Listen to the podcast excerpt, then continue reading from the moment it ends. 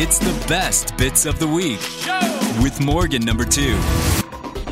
What is up, y'all? Happy weekend. I'm Morgan, and this is the best bits of the week. If you haven't listened to this podcast before, then you're severely missing out. So many good conversations happen on this podcast. So I encourage you to go back and listen to basically all of them from the last year I've been doing it. But what I do is I break down the Bobby Bones show from this week. I bring you the best seven segments.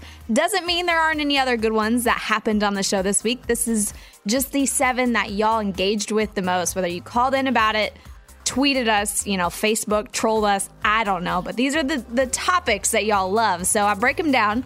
And my personal favorite part is I bring somebody on the show with me. This week, we've got Mike D. I am here hanging out. I am here. And it, it always feels like. I'm coming into like a therapy session here. I sit down on the couch and then talking with you. It's like, all right, time to go into the session. you know, and, and it has kind of become this this therapy podcast in a way. We all get out a lot of things that we didn't think we needed to get out. So I feel like maybe this needs to be re- renamed Therapy with Morgan. Bobby Bone, the Bobby Bone Show session therapy. Yes, yes. But we got lots to talk about, including, you know, movies, because we got Movie Mike. Yes, That's a whole thing. That's a persona of you. that is me. And we got um, some updates that we need to hear from you. We got to talk about some behind the scenes at work. Just so much. There's a lot here. So let's get going. Maddie of Maddie and Tay stopped by the show. Obviously, Taylor has been recovering after her pregnancy and the birth of her child and all that craziness. So Maddie came on and gave us an update and talked about their new project they just brought out. But besides Maddie in this wonderful interview, Mike, we got to talk about some behind the scenes of the show. Okay you have a lot to do with these interviews that people don't see. And Yeah. and I think our listeners love to hear the behind the scenes of how it all comes together.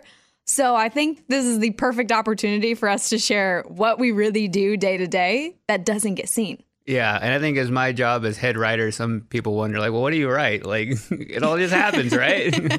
That's what you think. But but give them a little breakdown, you know, across the board and, and especially with these artist interviews. So a lot of the writing comes with these interviews. It's researching and then writing questions. That's kind of my job. And I'll kind of do a deep dive on any artists we're going to have in, see anything on their socials, go back and look at other things they've talked about in the past, any other interviews that we've done before, make sure we don't, aren't repeating the same thing.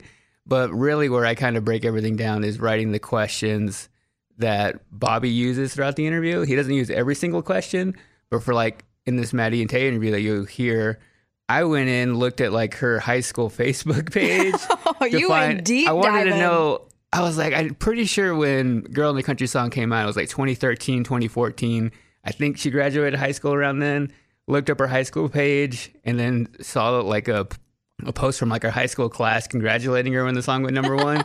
so I was like, oh, her 10 year reunion is coming up. Maybe we could ask her about that. And that kind of leads to a discussion that was one of my favorite parts of the interview. Yeah, her talking about that was funny because she was like, I'm not going back to my reunion, which is totally related with, by the way. So when you do these though, do you ever feel like kind of creepy? Like you're like, man, I'm really deep dived into their life. Yeah, I go pretty hard. It feels like you're investigating somebody, trying to find things, you know, out about them. But I think one, I think the artists will appreciate that we do th those kind of research and like find out things about them. And even sometimes we bring it up. They're like, why would you even look? Why do you even know that? Why? How did you find that? Sometimes I get personal enjoyment out of those moments. And You're like, yes, I was creepy, and yes, I'm I proud guess, of it. but yes, you go through old posts and find old things, and just sometimes it's fun to bring up. yeah, for sure. Well, and there, there had, I know, I shouldn't say there has to be. I know there's stress that comes related to that though, because sometimes our interviews will happen super last minute. Yeah, So when that research happens, what does that look like for you? Say we get, say we get an email. It's eight o'clock at night. You're like, hey, we got somebody coming in tomorrow. My mind kind of automatically starts to gear towards questions we could ask that we haven't done before. I think the easiest thing is probably to go to their social media, go to see what they've posted on Instagram, on TikTok, on Twitter, and then just start pulling stuff out of there. I think that's the easiest thing to talk about, especially with some of these artists who we've had in so much that we we know them. Bobby has relationships with them outside of the show. You have to find a way for them to talk about something that's a little more than just getting to know them. We know when they're first coming around the studio, it's like, all right, what can we talk about now that's interesting? Do you feel like doing that research for the show because you've done some some interviews on your podcast Mm-hmm. for with actors, directors, producers, different across the board?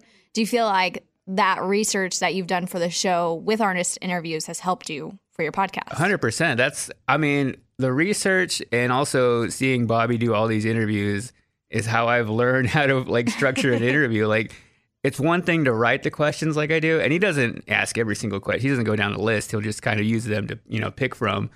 But it's one thing to write the question. It's also another thing to ask the question. So when I write them, I have to write them in Bobby's voice, how he would ask it, things he would be interested to talk about. So that's a whole other thing. Uh, I think when I do interviews on my own, it's kind of trying to find my own voice of like, well, how, what would I ask? What would I want to know? And what's the most interesting thing to talk about? Do you ever feel like sometimes, you know, we've seen, I mean, they'll go viral. The clips of these interviews will go viral because somebody asked a question that's maybe offensive and maybe we didn't know it was Yeah. offensive, right? Do you ever have that like fear that maybe this is what's going to happen? I Or do you feel like you've gotten better enough to that? Uh, yeah, that- maybe that will happen? before I would know those questions and I would sometimes still put them on there. I know what questions are like, okay, that's not a good question to ask. sometimes the part of me that would love a viral moment like that would want to put that question in, but it's also sometimes it's just not worth it. Yeah. You definitely have to weigh the pros and cons of the situation. Yeah, definitely. like I know, you know, I know we have an interview coming up and people will will hear it and I, I won't say who it is or anything yet, but they they really opened up and you and I both made the comment afterwards after that interview we're like, "Dang, he talked about that." And we were surprised. that's the kind of thing you love to hear about somebody Mm-hmm. being so real and open and honest and when an artist is giving an interview like that i think it's better for them like Mm-hmm. it's showing the real human side of yourself and it's just amazing to talk about that stuff sometimes to Yes. be real Everybody wants to see vulnerable, real, genuine things. We've we've gone past the days of very like videos that just feel too too forced or too mm-hmm. much created. People just want you to be exactly who you are and all the faults. yeah and it's one thing to ask those kinds of things and you know there's a line where you can be intrusive but there's also a thing where you can just ask them straight up and i think that's what Bobby does so well and why his interviews kind of resonate with people because he can ask those types of questions without it being like the most intrusive thing ever. No, for sure. Now you, you don't just do research and, and help with questions for artist interviews. What are some other things that you do behind the scenes that people don't see? Uh, well, the things you do hear are probably the games. I guess you don't hear my thought process on coming up with some of those. I feel like we all have weird processes that we come up with our the prep we send in for the Yes. show. A lot of that stuff sometimes comes to me randomly in dreams, and I have to remember it. And it's so dumb because we talk to artists who are like, "Well, this song came to me in a dream." Sometimes dumb bits come to me in a dream, and I'll wake up and write them in my phone. But a lot of the time, it's when I go for runs. Like I'll think of things out, like when I'm running, like, "Oh, that'd be a good idea," and I come back and I, you know, I flesh it out. Um, because a lot of the hardest part of doing this job is finding time to be creative.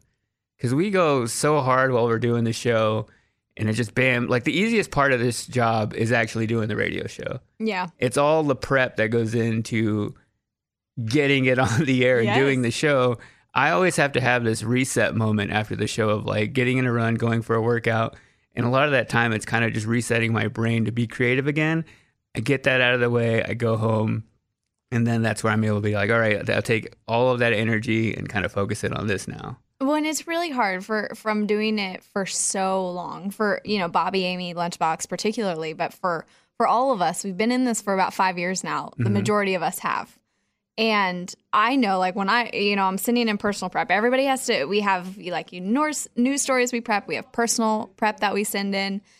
And I'll be looking at my personal prep and I'm just like, man, I have such a boring life. Mm-hmm. Every time I see it, even something really exciting could happen to me. I'm like, I still have a boring life because I don't, Uh, it, it doesn't feel as dramatic as I, I felt it was in the moment, right? Like recalling those situations. I feel like that's become a struggle too. Like over time, when I was like super young, I had so many cool things and dramatic things happening to me all the time. But as I've gotten older, my whole life is just like tamed down. Yeah. And it's really hard to send personal prep in when that happens to you. It's hard, yeah. Yeah, so that that is a struggle, but you guys you, you know, you're also helping Bobby along those lines of sending him everything too. That's another part of something you do, right? Yeah, it's taking everybody's prep that we've been talking about. Everybody sends it to me. I compile it, put it all together, and send it to Bobby.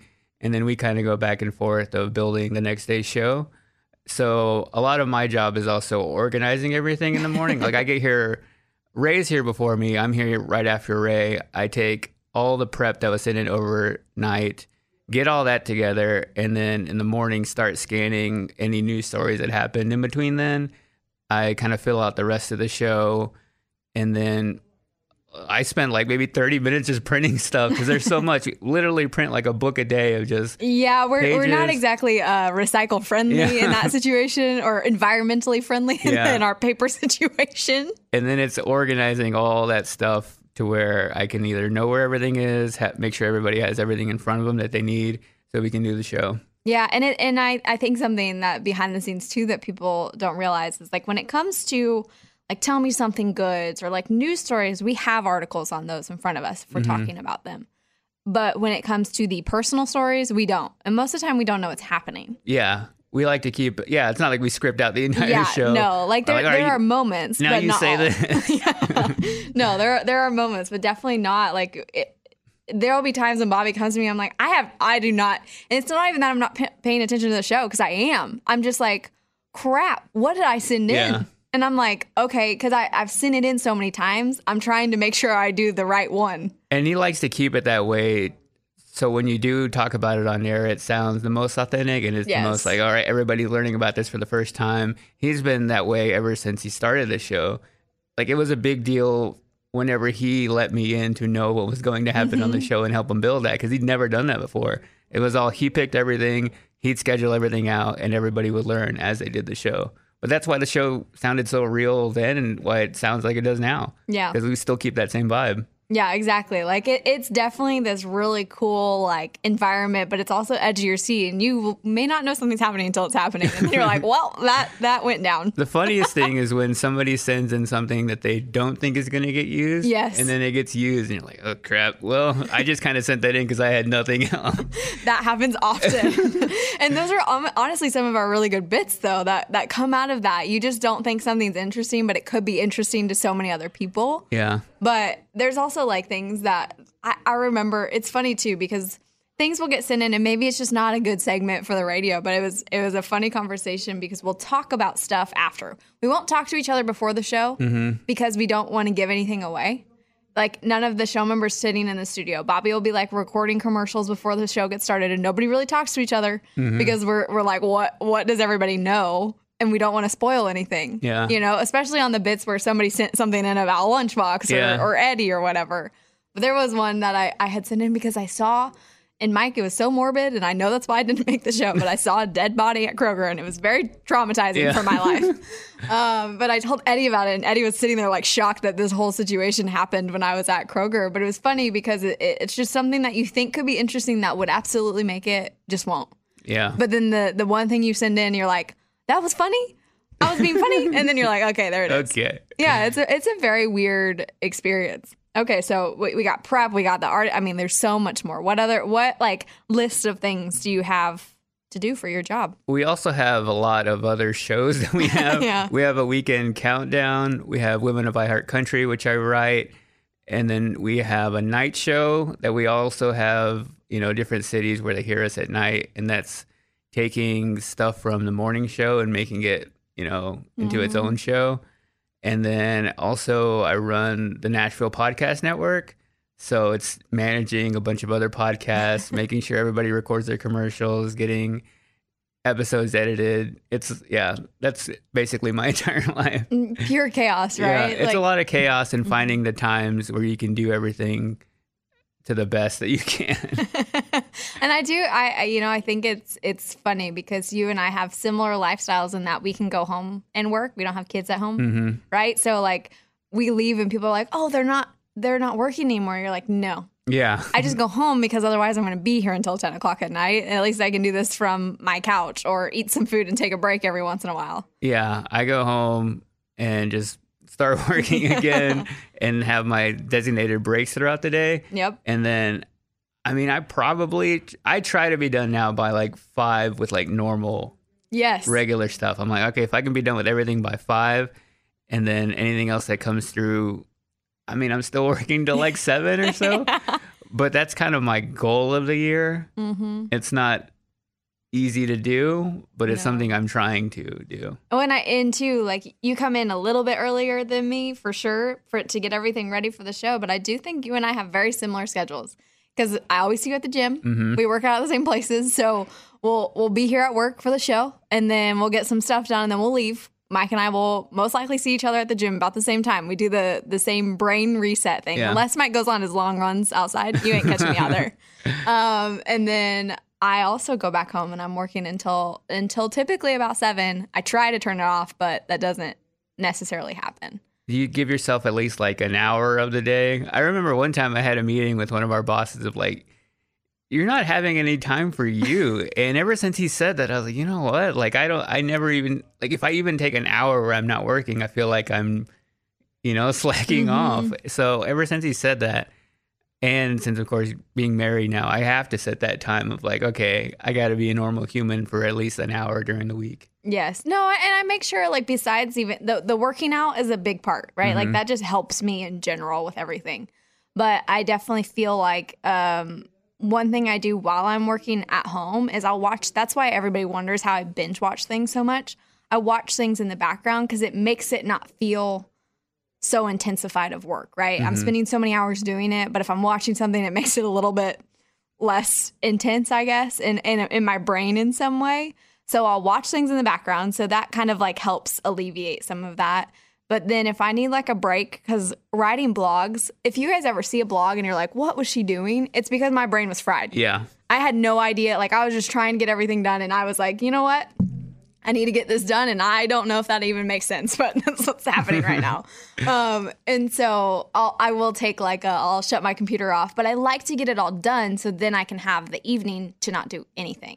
Yeah. That's my goal. But most Free of the time that doesn't happen. Yes. Like to just sit there and not actually be on my computer, but watch something or take my dog on a walk or hang out with my boyfriend and actually like live a life. But like we're saying, it it's hard because we, we were talking about having you know personal prep and then it's like well You have to go your- experience life. yeah when all your life is based around work it's like well what are you gonna do Mm. Yeah, I was like, people will ask me like, "How are you? How are things going?" I'm like, "Well, I work, I work out, and then I work some more." So it's very, um, it's great. I don't, I don't have anything exciting to tell you, but that's my routine every day. what about when it comes to the weekend how do you do you fully disconnect from work for at least like a day No, because No? I, I can't with social media monitoring it because I'm always making sure that I'm retweeting the show. But there'll be so- sometimes on the weekends, at least, that I go off for a few hours. Like if I'm not on it to to retweet things or comment back to things, I'm like, it'll be fine.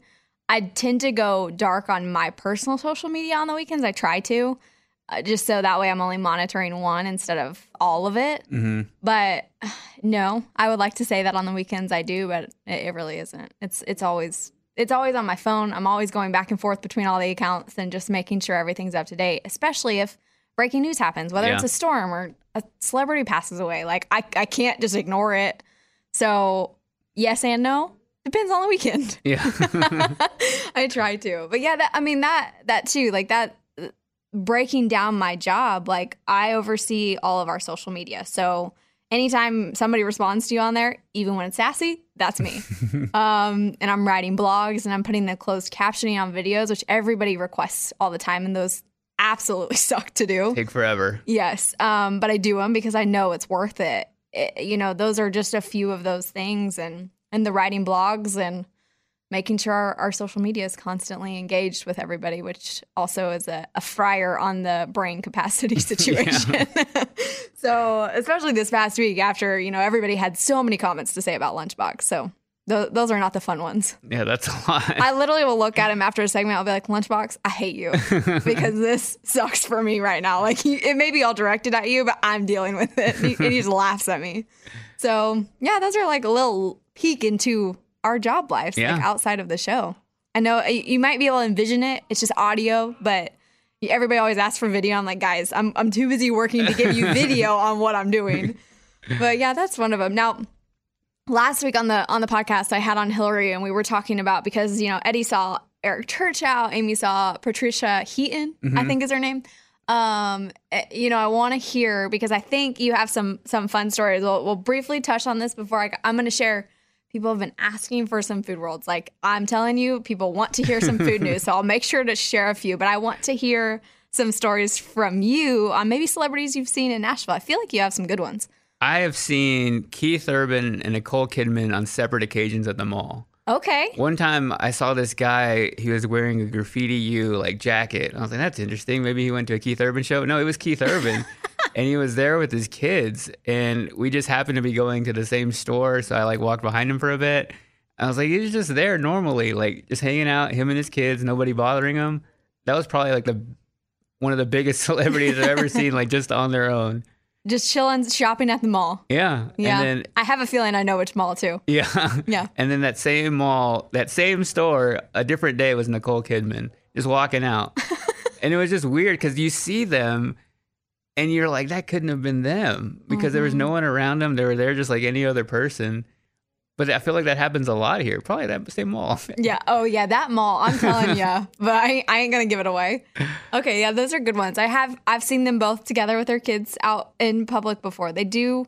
I would say they're the most. Them and Maren Morris are the two frequent that I see often, Interesting. which is crazy. Have you seen Maren Morris out before? I don't think so. I had like a airport, but we were at an event. It was just like an after thing. Oh, so it kind of so makes sense. like, yeah, it yeah. makes sense. Okay.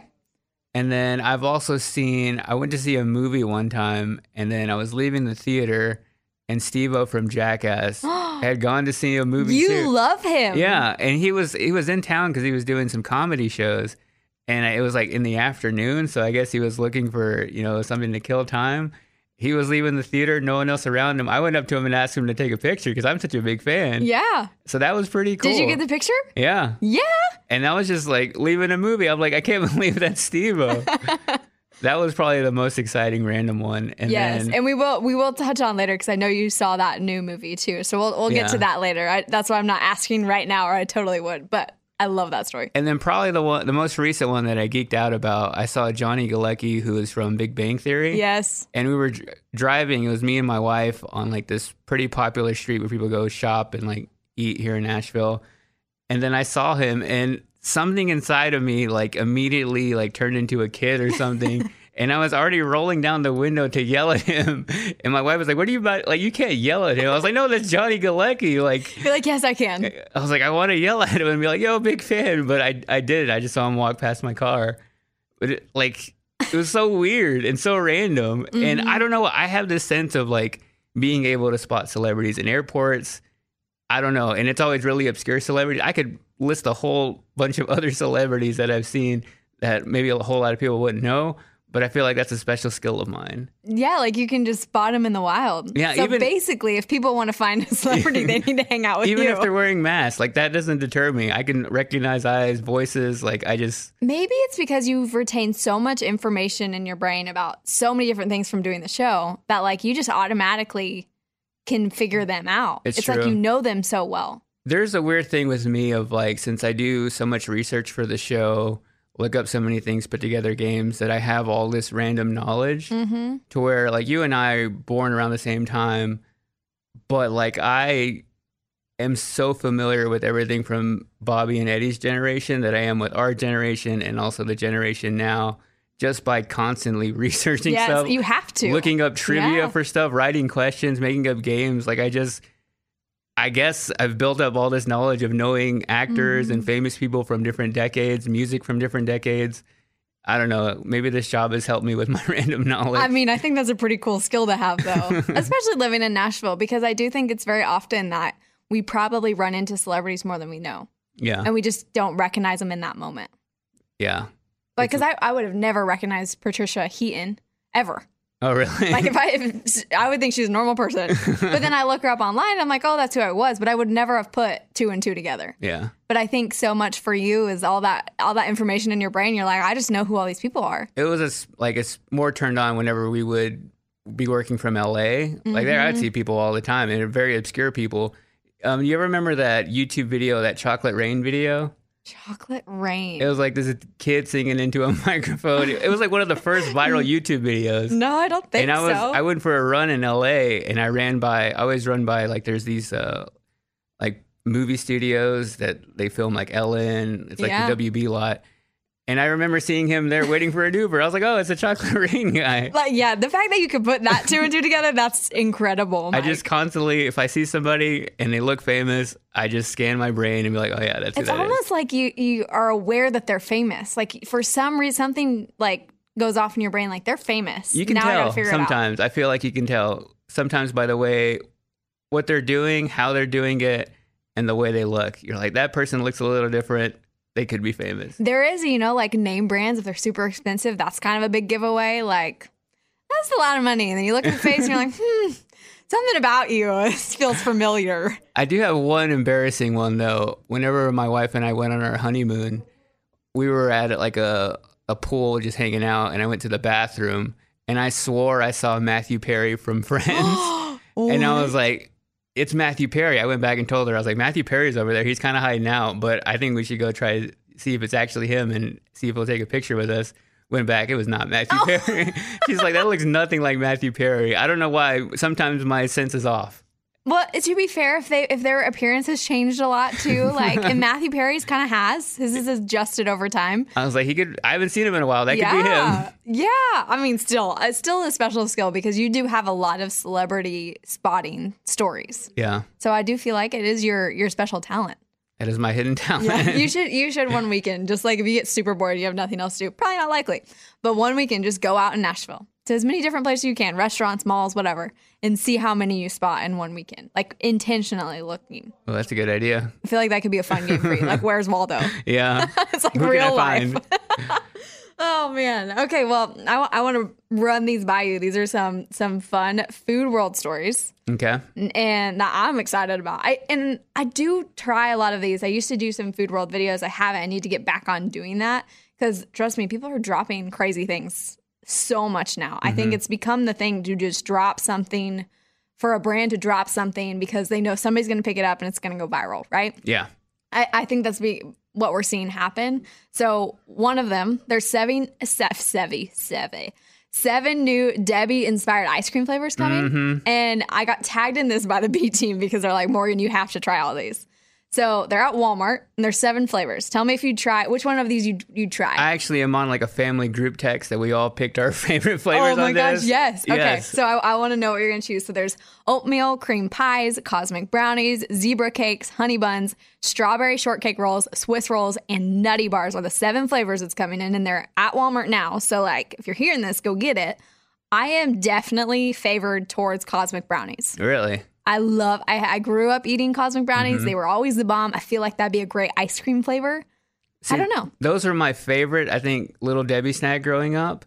But when I when it comes to ice cream, I thought it would be too much chocolate. That's possible. And I don't know if they put like those little, you know, little, uh, they're not sprinkles. They're like li- little teeny tiny, like coated things that are just so good. Yeah. I wonder if they put those in there. If they did, then I'd be like, okay, this is amazing. I'm sure they have to, yeah. Right? I mean, that's part of the cosmic brownie. Okay, which one would you choose? Uh, my number one is the oatmeal pie.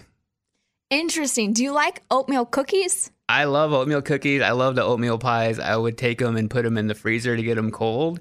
So I feel like that translates perfectly into an ice cream. Yeah, especially you did. Did they get like so frozen that it was hard to bite into them? I don't know. No, I just like sweet, cold things. So Okay. e- even like the brownies, I would put in the fridge for a little bit to get cold. Something about that just That's like the favorite. polar opposite. Like you're supposed to put it in the microwave, like heat No. it up, add some cold ice cream. I like it cold. I think my favorite thing was like going on field trips and you would have your cold Coke can and it would make your sandwich cold, like a cold peanut butter and jelly sandwich. Mm, Okay, fair. There's something about having something cold and sweet that I prefer over anything warm. Cookies, anything. So you like co- you like cookies cold? Yeah. Fresh baked, Mike, nah, This, cold. this may be a, a, a little uh, a psycho serial killer trait of yours. I'm just kidding. No, I feel like that could be a thing for a lot of people. I bet it's I bet it's like 50-50. People like it cold or like it like super warm. So interesting about the cookies though. hmm And that you used to do that. So definitely would be would be the choice. What was your family like really looking forward to? Uh, I think everybody else was on the Swiss roll one, Okay. Swiss and then the honey good. bun. Yeah, and like I'm looking at all these. The only ones that I really wouldn't be interested in were would be the zebra cakes and the strawberry shortcake rolls. All the rest of them, I feel like I would try. I feel like they could translate pretty well into ice cream. You know, oatmeal cream pies, cosmic brownies, honey buns, Swiss rolls, and nutty bars. Yeah, But they could. Here's the thing: when when we put other like flavors into different types of food, it's almost like the flavor gets lost in it. So I'm interested to see if the ice cream actually ends up tasting like these things. And not You know what I mean? Yeah, and not just have like the rain. Yeah, not Yeah. just like actually have like the name associated to it. So I'm, I'm gonna have to go try them out. You're gonna have to try the oatmeal cream pie and tell me. I would try. I mean, I'm vegan, but Y- y- you know, I feel like you're you're getting a little loosey on some areas. You could try it. but yeah, these I looked at them. I was like, you know what? I just kind of have to. I want to try them. yeah, they do have oatmeal cream pie uh, cereal too. Oh yeah, I've seen Mhm. that at I think Sam's or Costco. One of those. Yeah, like they're taking our, our favorite little Debbie snacks. Like I, I remember uh, high school in my little lunch pail, I'd always take to school because again, being vegetarian was not easy to eat at school lunch. So most of the time, I'd, I'd bring a lunch to school, and I always had a little Debbie snack in there. I was ate Swiss roll, honey bun, and oatmeal cream pie or cosmic brownies were typically of the four choices. And they were the best because they were cheap. Mm-hmm. So cheap. We would walk to the gas station with 25 cents and come back with, you know, a Mm-hmm. little Debbie snack. Something I always thought was a Debbie snack, but it wasn't. Was the powdered donuts. Oh, yeah. But it's just like its own little brand thing. A little gas station treat. yeah, I, I still love those. Those are so good. Um, another Food World story Betty Crocker has a new line that's dedicated to Cinnamon Toast Crunch. Hmm. Everybody loves that cereal. So they got like a coffee cake mix, a, uh, a Cinnamon Toast Crunch made with Cinnadust cake mix, another like Cinnadust pancake kit. And the Cinnadust is like their flavoring that you can add to anything, which I haven't explored, but people have tried putting Cinnadust on ice cream, like vanilla ice cream. Oh, yeah, I've seen. I've heard that's pretty solid. It's pre- like like sprinkles, but Cinnadust instead. Yeah. So that's something. If you're like a huge, you know, cinnamon toast crunch is your go-to for everything, now you can literally put it in everything. um, and that's going to be at like local grocery stores and stuff. And then this last one, which I'm pretty stoked about because Taco Bell has a Baja Blast, which I get almost every time I go. Mhm. Baja Blast make me very happy. I don't know why it tastes different than other things, but it does. um, and so Mountain Dew is dropping a Baja Blast hard seltzer that I think I could totally get on board with. Oh, that sounds good. Right? It's only like 100 calories.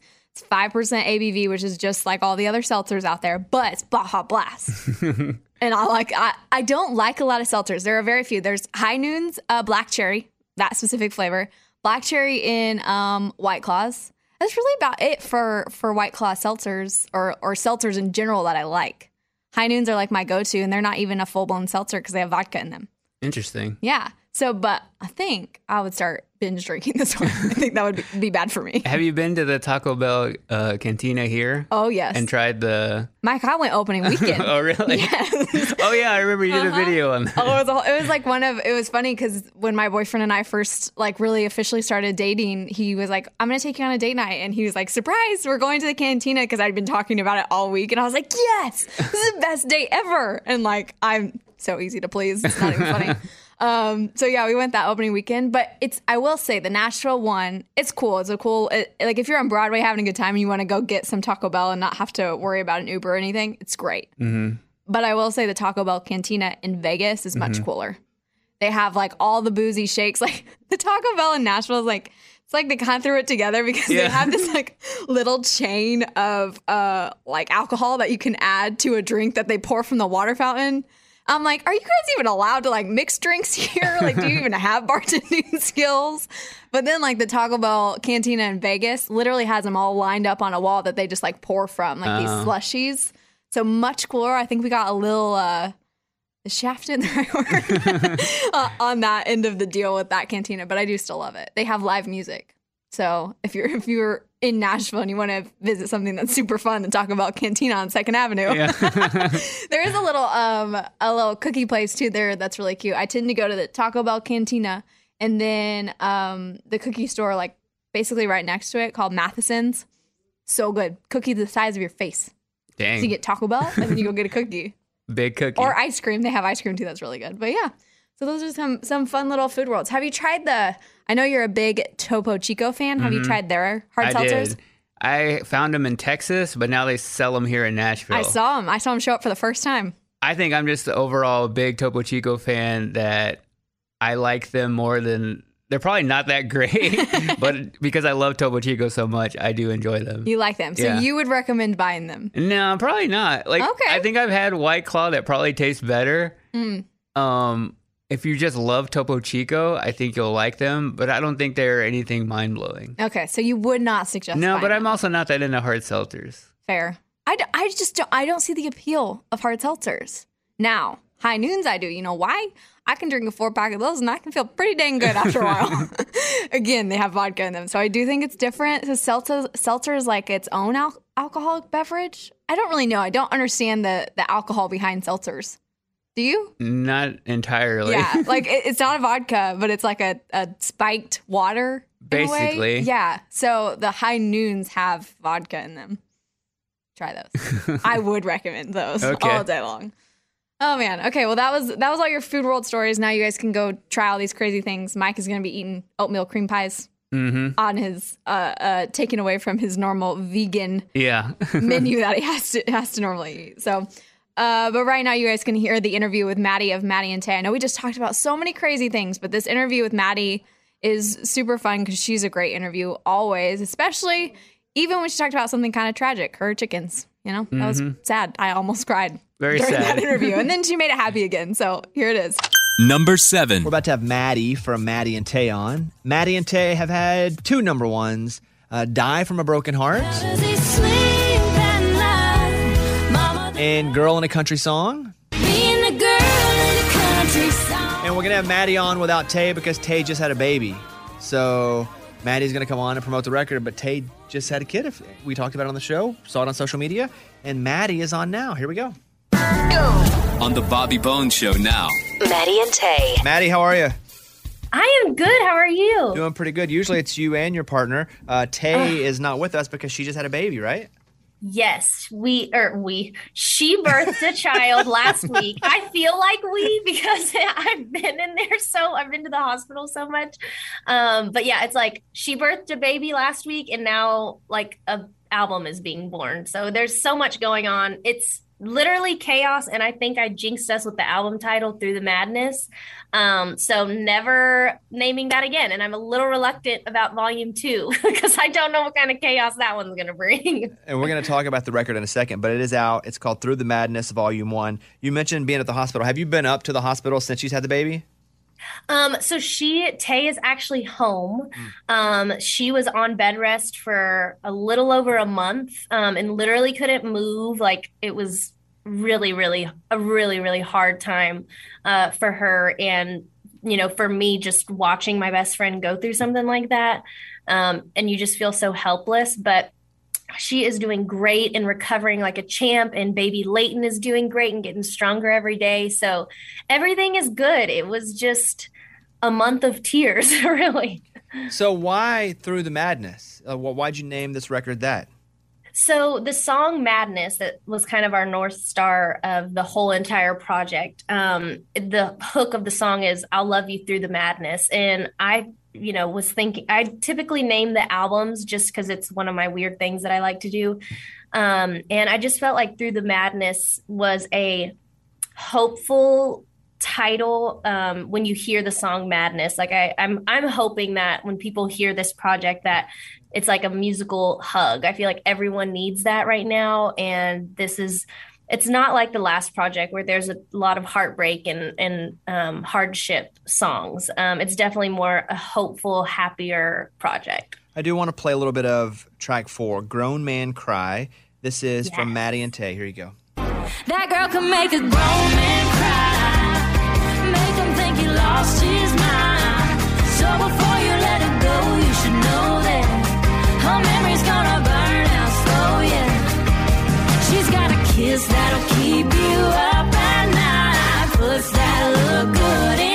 So when you guys get in the room to write this song, who's the girl that can make a grown man cry? Which one of you two were taking that that, that narrative there?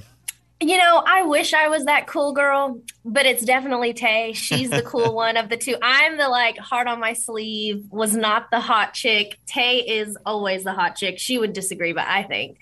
Um, but that song, actually, I got the song title because I was talking to my sister in law um, and we were talking about. Um, her friend and you know just this breakup or whatever and and the guy had literally been crying like months after the breakup um, because he was so heartbroken which i know guys don't really cry in general which i think is like not cool. It's like every human needs to cry. But um and i just thought man that girl that he was with must be something special because she made a grown man cry.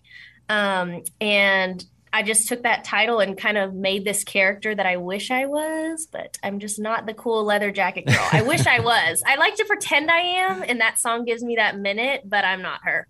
I, I think you're su- I think you're super cool. I think you're super friendly. I think that's what cool is. you. Cool is not Thank trying to be cool. So in that You know, yeah, I'm I'm a big dork. So if that is what makes you cool, then uh, sweet.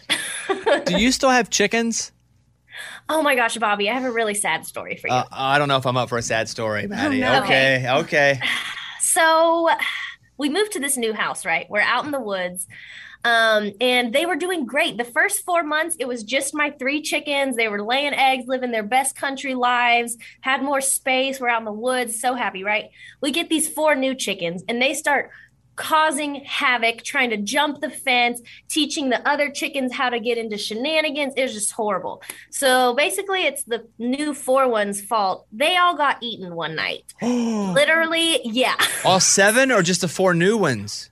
No, all seven of them. Oh, oh, wow. Yeah, it was. And then me and Jonah went hiking on our property and we found the freaking foxhole with chicken feathers in it. Oh my God, it was terrible. That sounds like a But cartoon. I literally, Bobby, woke up one morning.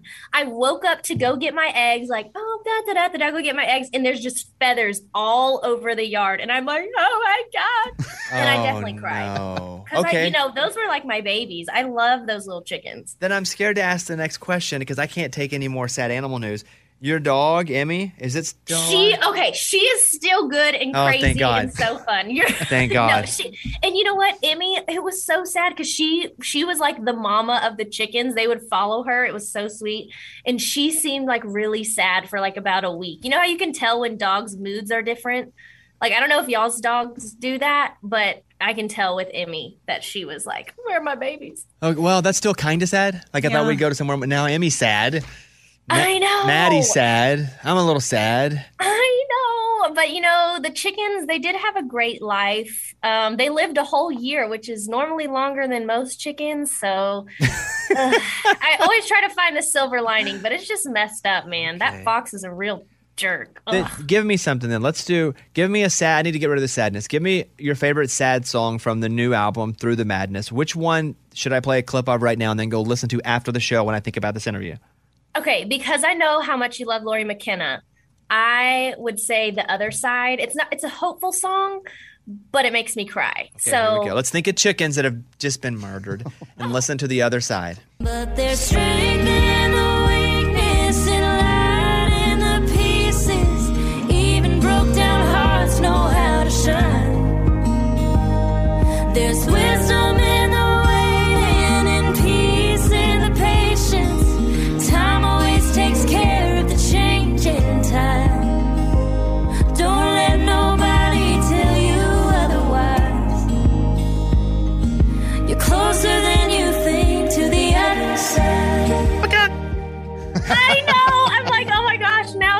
more sad thinking about dead chickens. God. Oh no. Uh, Maddie from Maddie and Tay's on with us. They have a new album out. To, it's out now called Through the Madness Volume One. Uh, your 10 year high school re- reunion's coming up. Are you going to go? Oh my gosh, Bobby. No, I didn't even think about that. Well, I ask because, you know, we know each other and I know well, about what time it is. You know how old you are. absolutely not. I am not going. What? Why would I go back? Well, okay. Have you seen Yellow Jackets, the show yet? No, but I need a new show. So tell me why I should watch Well, it. they, Oh, they, well. they go to a high school reunion. But what happens is when they're in school, there's a plane crash and they have to survive in the woods. But it's, it, you know, they go back to their high school reunion, which, as I was thinking about that, I was thinking about you. Why would you not go back to your high school reunion? okay, this sounds so ugly and rude, but I'm just going to be honest. I don't have a lot of like relationships that I still care about from high school. I like my one best friend, Brandy, um, and maybe a couple others, but like there's just no one. I'm sorry, like time is precious, and I don't want to spend time talking to a bunch of people that I don't plan on talking to again. you know what I mean? Classic I know Maddie, the chicken killer. Am I right? Huh? I'm So- sorry, but I just like I don't know. I don't understand this reunion. It's like this is a part of life, high school. It sucks. Everyone hates high school. Why are we going to go back to it? You know? I feel a bit like you do in Huh. that high school was tough for me. However, I don't think every like Lunchbox and Amy loved high school. Loved high school. I mean, I was because prom you guys were coolish Yeah, though. we were in the in See, I, crowd. no, No, I I'm was not- the girl that everyone's like, oh, she wants to be Taylor Swift, and she's not cute enough to make it, so she'll never do anything. I mean, there's real trauma here. my- I, Yeah, I understand having. Yeah, if you but didn't now have you a go good back experience, and you say, "Look at me now." That's what the whole point of going back. Because everybody, when you go back, is going to want to talk to you and be like, "Hey, remember when you called me want to be Taylor Swift?" And then you give them a big slap on the face. Oh, but see, Lunchbox, I'm too like in the moment. I'm too nice. I'm like, I know you a hole was talking mess about me back in the day, but I'm just gonna smile and pretend like I don't want to punch you, and then that's hard, you know. okay. We've gone to some pretty, uh, we've gone in depth here on a few things with uh, Maddie from uh, Maddie and Tay, uh, who's on now. The record is out through the madness, volume one. Do you have an angry song uh, of these tracks? Do you have a song that that that evokes emotion, the opposite of sadness here? Yeah, I mean, okay, I feel like it's it's like a little angry. Wish you the best. That mm. one, I call it my sparkly middle finger to your ex. Like, okay. it's a nice way to f- be like, you had the best thing you could ever get, and goodbye. So I would say maybe that one. Here we go. Here's Wish You the Best.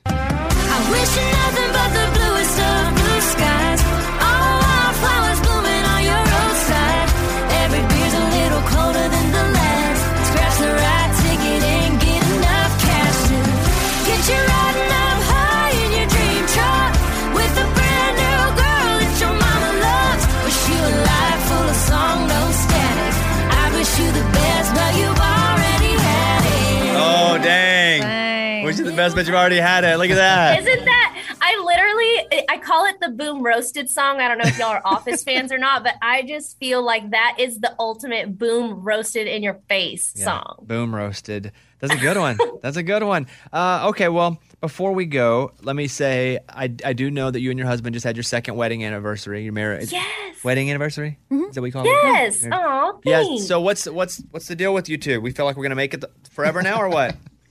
we are definitely going to make it forever. Love We've it. been it's been 12 years of being together and I still like even last night we were just sitting outside having a glass of wine and I just looked at his face and I'm like, "Damn, you still are fine and you're smart and hot and wonderful." Like I feel like if you can dig someone for that long, forever is like good to go. Do you say that to him? Yes, I do. I like to I like to pump my husband up. But let me tell you, there are days like last week it was a I don't know if y'all have this in marriage where it's like where you're just not on the same wavelength and you're just duking it out like just every day it just gets worse and worse and then finally it's like, "Ah, what is going on?" and then it settles back in and you're back on the same wavelength. I hope that's normal in marriage. Amy, do you have that? yeah, yes, not like literal dukes, but yes. Oh. Uh, oh, do you mean literal Not dukes? literally. And then he went out and killed the chickens. I'm putting it all together now. It's all coming together. I've solved the crime. now it's like a lifetime movie about a chicken massacre and I'm loving it. Well, I'm going to end with this. This is track number one, What It's Like Loving You from Maddie and Tay. Here we go. Do you say what you're thinking? Do I gotta read your mind? Does your heart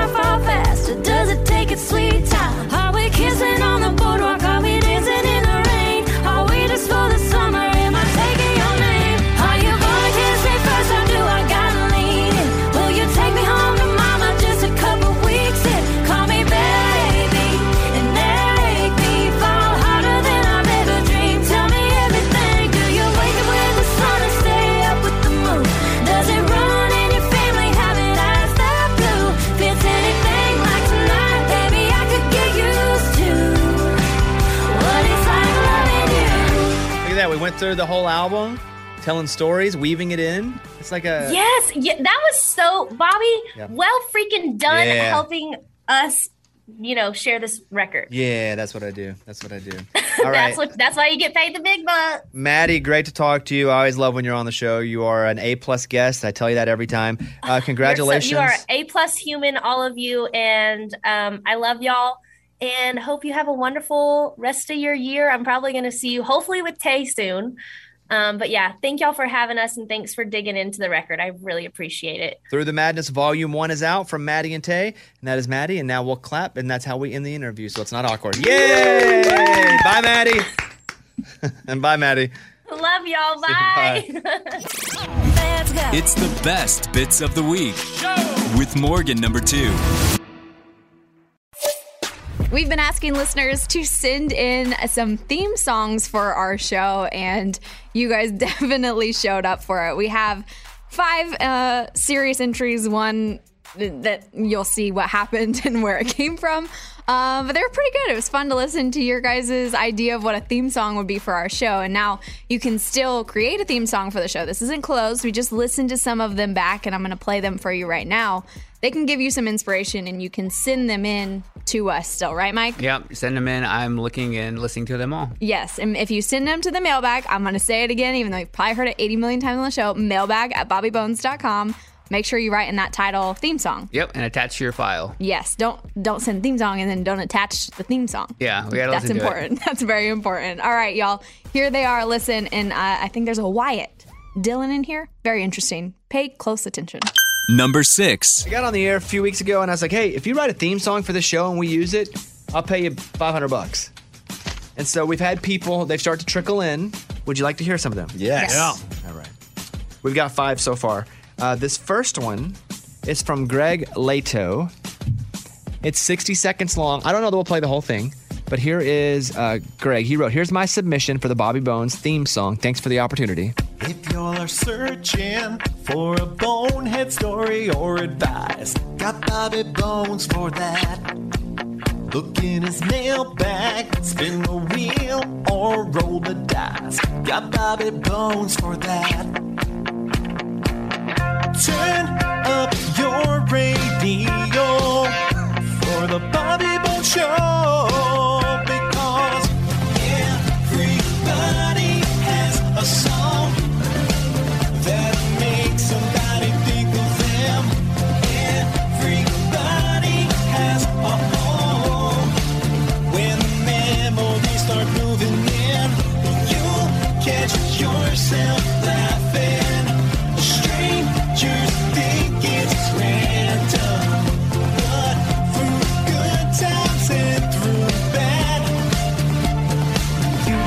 got Bobby for that. oh, wow. I got to put a lot of work into that. Yeah. That's pretty Wow. good. That's pretty good. And wow. it, it feels good. and then it and then it goes into like a chorus with like production. with like background mm-hmm. singers. wow. Nice job, Greg Lato. Okay, here's Mike Lubin. His song is three minutes and 30 seconds long. Oh. I can't play this whole No. thing. I don't think This that's guy's even trying to hit the made. charts with this one. Uh, I was listening to the Bobby earlier today, and he did a segment on theme songs. He mentioned having the audience send songs for the theme. Here's a tune I wrote and recorded. I hope this tune will find its way to Bobby. Thanks, Mike Lubin. Give me a little bit of this. I just wanna be on the Bobby Bone Show, hanging out with Bobby and all of the morning crew,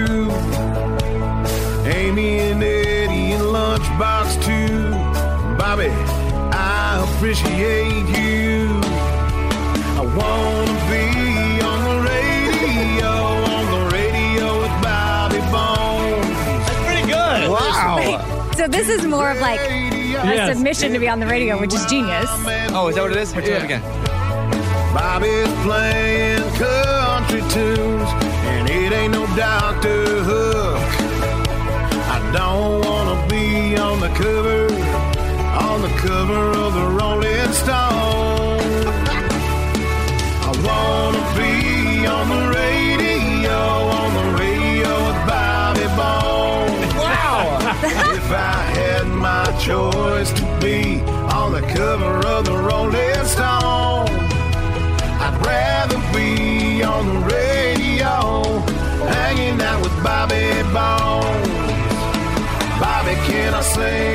Okay, well. I feel like again, it's more of a just get on the radio. Yeah, Yeah. he just did. He snuck it in there. That's good. Yeah. That's good. That's good, Mike Lubin. Um, here is Adam Norris. It's 30 seconds. Uh, this is Adam Norris, songwriter, copyright January 2022. He wrote that to make sure we didn't steal it, I guess. Okay, here is Adam Norris. Go ahead. It's time to make this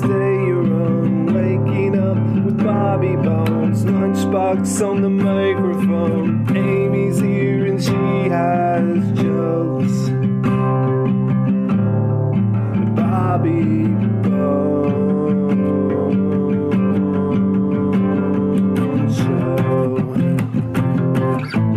Bobby Bones, Bobby Bones Show feel like he's sad. Yeah. I feel like that's I dashboard feel like that's confessional. 90s you. I am selfish. I am love. I am. Did you hear his breath at the end? Yeah, he's a. Ah. Ah. Yeah, that's his vibe. He's emo.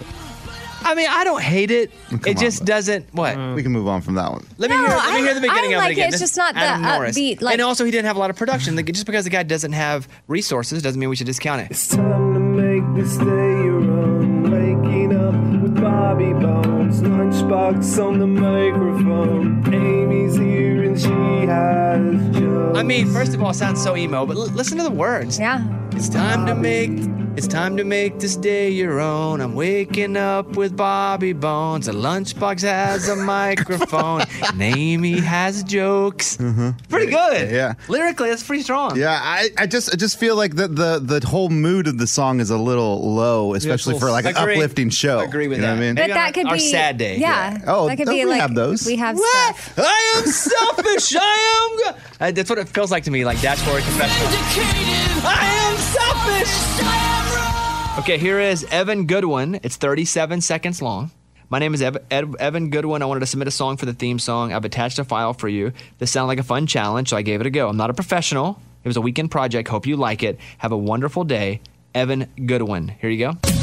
Hey there now, thanks for tuning in. Come on down,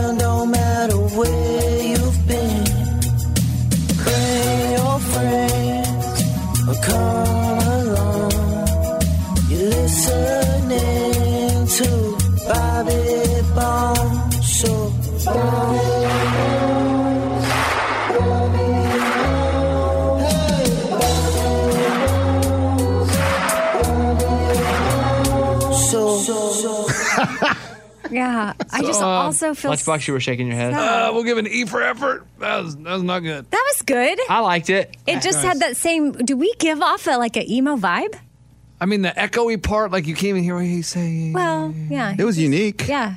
Definitely sound indie. But everything's the last two is, have been. You can tell he very, worked like- hard on it. and Bones the guitar was out of tune. Oh yeah, I heard that. I mean, really Well, bad. I didn't notice that. And I Uh, thought- didn't finally, he resent his submission, and this is K9, the rapper, Let's who go. sent in this to be used as the theme song. Oh Bobby, oh Bobby, oh Bobby, oh Bobby, oh Bobby, oh Bobby, oh Bobby, oh Bobby, oh Bobby, oh Show. Oh Bobby, oh Bobby, oh Bobby, oh Bobby, oh Bobby, oh Bobby, oh Bobby, oh Bobby, The Bobby Bone Show. oh Bobby, oh Bobby. Intro for Bobby, going hard like I'm aiming. Chilling with my boy Box and producer Eddie. Intro for the show, and you know we all ready. M2 and Sis and chugging self serve. Scuba Steve. The Bobby Bone Show. I mean, I think that's more of the post-show I theme love we it. play a lot more than the regular show. People will be s- if they're let's say they're in Pittsburgh and they're turning the show on for the first time, and they're like, "Hey, I can't wait to check out you know the show, the Bobby Bone Show on our, my favorite country station." And then they hear that, they might, they might, you know, I like it. We'll keep that for the post show. So those are the first five submissions. We have one more. What's the guy's name? Wyatt. Wyatt Dillon. Here is Wyatt Dillon. Why, Dylan? Yeah! Here we go. The Bobby Bones Show. I'll tell you what they do. Bobby Bones brings the positivity to you. We'll make you laugh. We'll make you scream. We are the B team. Amy brings the corny. You better listen every morning. Believe me, you should, because every day we tell you something good. Lunchbox comes off as rude, but he's everyone's favorite dude. Eddie has a huge litter, but so boring on Twitter. The Bobby Bone Show. If you know, you know. Yahoo! I'm Wyatt Dillon. Wyatt Dillon is now. Here's your host, Bobby Bone. It sounds like we hired Yosemite Sam. yes. so that's a- I honestly didn't figure it out until like mm, Until he said Lunchbox is his favorite dude. Yeah. When it was obviously Lunchbox singing. I was kind of like, wait a second. This then I heard sounds Steve get in there and go, woo, too. Okay, nice job, guys. Um, If it, well, listeners should know that was Lunchbox. I think probably they do. Wyatt I mean, that was probably our best submission. You're still singing into the voice. hey, y'all, what doing there? Was that a beer can in the beginning? That was a beer you can? just sound like you. No, no, Just yelling. No, I put stuff in my lip. Oh. Uh, okay, listen, we're, we're still looking. We don't know right now if any of them will make the cut, but you can send an email to our mailbag, mailbag at bobbybones.com. Just put in the subject Theme theme, song, all caps. Because we get so many emails. Put it theme song and attach it. We'll check back in next week. All right, good. Uh, thank you for all the submissions. It's the best bits of the week with Morgan number two. We always love when Chris Stapleton comes on the show because he has some good stories. And this time he shared some of his stories from high school and what sports he played. He was actually more known for sports than he was music. And it's just always fun to listen to him talk because Chris Stapleton has such a soothing voice. So, right now, you guys can hear that interview with Chris and Bobby. Number five. We are about to have Chris Stapleton on, which, by the way, I could list you every award he's won because he wins them all. But what's stunning is he only has two number ones. Wow. That's crazy. And there's- the system's broken. That is stunning. His record just his his records crush and stay at live at number one. But starting over was a number one. Recently. Starting over. Can you name his only other number one? Traveler? Oh, it's This is my point. He has so many awesome songs. Tennessee whiskey? Tennessee whiskey. That's what I was thinking. What? Broken Halos. Oh. oh yeah. And he has an, a song this week that's going for number one, which will be his third, which is You Should Probably Leave. You should probably leave. I want to read you uh, something about Chris here. So, back in 2014, there was a review of this song, and the writer wrote, uh, You Should Probably Leave has no discernible melody. The storyline is dull. It's as dull as dishwater, and the tempo is excruciatingly slow. What wow. on earth? wow. Yeah. That writer, Come on. Morgan number two. No, it wasn't. It wasn't her. I'm just kidding. It's in 2014. Uh, so Chris is about to be on in like 30 seconds or so. Uh, do you want to hear all of his awards or no? Yeah. Okay, Chris Stapleton, 23 million certified units. I don't know what that means. 7.8 billion streams. Traveler went four times platinum. From A Room, platinum. Uh, Five time Grammy Award winner, 16 CMAs, nine ACMs, Oh my. four CMT, Songwriter of the Decade recipient at the ACMs. All right, where's the money amount? Oh. Worth. Uh, that's not on here. That's not on here. All right, here we go. He's on now. Let's talk to Chris Stapleton. On the Bobby Bones Show now. Chris Stapleton. Chris, what's up, buddy? How's it going, brother Bobby? You Hey. all right today? Yeah, I'm doing good. I haven't seen you in a while. How you been? Uh, you know, better not deserve, I suppose. Hey, I was thinking about you. I was talking to a lady that listens to the show who's from Kentucky, and where's she from? Corbin, Corbin, Kentucky. Yes. So, Chris, you grew up in Staffordsville. Like, is that where you spent most of like your childhood? yeah, that's. I mean, that was where I, my home was. The kind of the county seat was Paintsville, Kentucky. Uh, Staffordsville consisted of a few houses and a post office. Well, I was going to ask, like, what was your hometown like? Like, if I were to drive into it, like, what is Staffordsville, and where else would you go growing up as a teenager? Like I said, Staffordsville was pretty much some houses and a post office. The town, Paintsville, the town where I went to high school and all that kind of stuff. We had a Walmart and Taco Bell and stuff like that. When you were, you know, wanting to do music, you I mean, you were musically inclined a bit as a kid. Where did you start to flex that muscle growing up in a small town in Kentucky? I grew up singing in church with uh, my brother and uh, some buddies of ours, and did a bunch of that. But also, we just, you know, I had an uncle that played guitar, and I had another, and his brother was in a popular regional band, and so I had those influences. They would show me chords and things. That was my guitar education on that end. Yeah, I get. I don't know. I just kind of always was there. It was part of the ethos of uh, of hanging out was playing music a little bit. Were you the music kid in school? Like, what were you known for? Obviously, you were an athlete too, but what would you say that in 10th grade people knew Chris Stapleton for? I mean, I played a lot of sports. I probably played more sports than I played music in high school. Uh, that was, you know, uh, that consumed a lot of my time. But I would, you know, I'd sing now and then and do some things, other things too. So Are you still a big sports guy? Are you watching like all the NFL games right now? not really. Um, I mean, I like to go to sporting events when that opportunity presents itself, baseball games or football games or you know anything. I'm a fan of the kind of the fellowship of the whole thing and the energy of the whole thing. It's kind of like live shows. It's the same thing. I don't know to, to sit around on a TV and watch watch it all the time. I, I, it still to, to this day kind of makes me want to play, you know. and so if I can't if I can't play, I was like, ah, I'm not going to watch that. It's going to be a little depressing. Do you have any? I still have injuries, like from me thinking I was an athlete when I was younger, and heck, even a year or so ago. Don't we all? Yeah. Do you still have any lingering? Because you were actually a really good ball player. Anything lingering with you? A little bit of arthritis in my shoulders, my fingers. None of them are straight. but uh, nothing, nothing that kills me. What position did you play in high school? Which sport? And football. Linebacker and a fullback. I went both ways. What is wrong with you? I mean, he's a linebacker and a fullback. Like that, all you're doing is craving violent contact in both of those positions. that was that was what I wanted out of it. Oh, that is that is punishment. I played wide receiver and a little bit of corner, and I did not want to get hit at all. And no way. And any, I, I wanted no contact whatsoever. You and I would have been the perfect little buddy cop movie. You'd have been the big guy doing all the damage. We'll pitch that to somebody. You and I as high school buddy cops. Oh my goodness. Uh, Chris Stapleton is on with us and you should probably leave. You know when you when they made this a single, when you guys made this single, I was so pumped because I've known this song for such a long time. I've seen you play it live so many times. And when you when it was on the record, I think I said something to you like, "Hey, what was the reasoning, you know, what was the motivation on putting it on the record?" And then you made it a single. Are you as surprised as as as I am that this song has just remained so awesome after all these years? Well, you know, I, I have to give credit where credit's due. My wife kind of required that this song go on a record. She's like, "You have to put this on a record. Stop not putting it on a record." so, and that, and that's you know that's how I wound up there. But, you know, you have a tendency when you play have a song or a song's been around a while that uh, you're like, well, maybe it's maybe it's not sticking or something. But uh, you know, it's kind of had a a cult following on YouTube or whatever, whatever performances are out there before it was on a record. We kind of stacked the deck on putting it on there, I guess. Well, I loved it, and I was pumped to see it on the record, and then pumped to see it as a single, and to see it, you know, here we are going for number one. That's an awesome deal. Well, Chris, look, I love talking with you.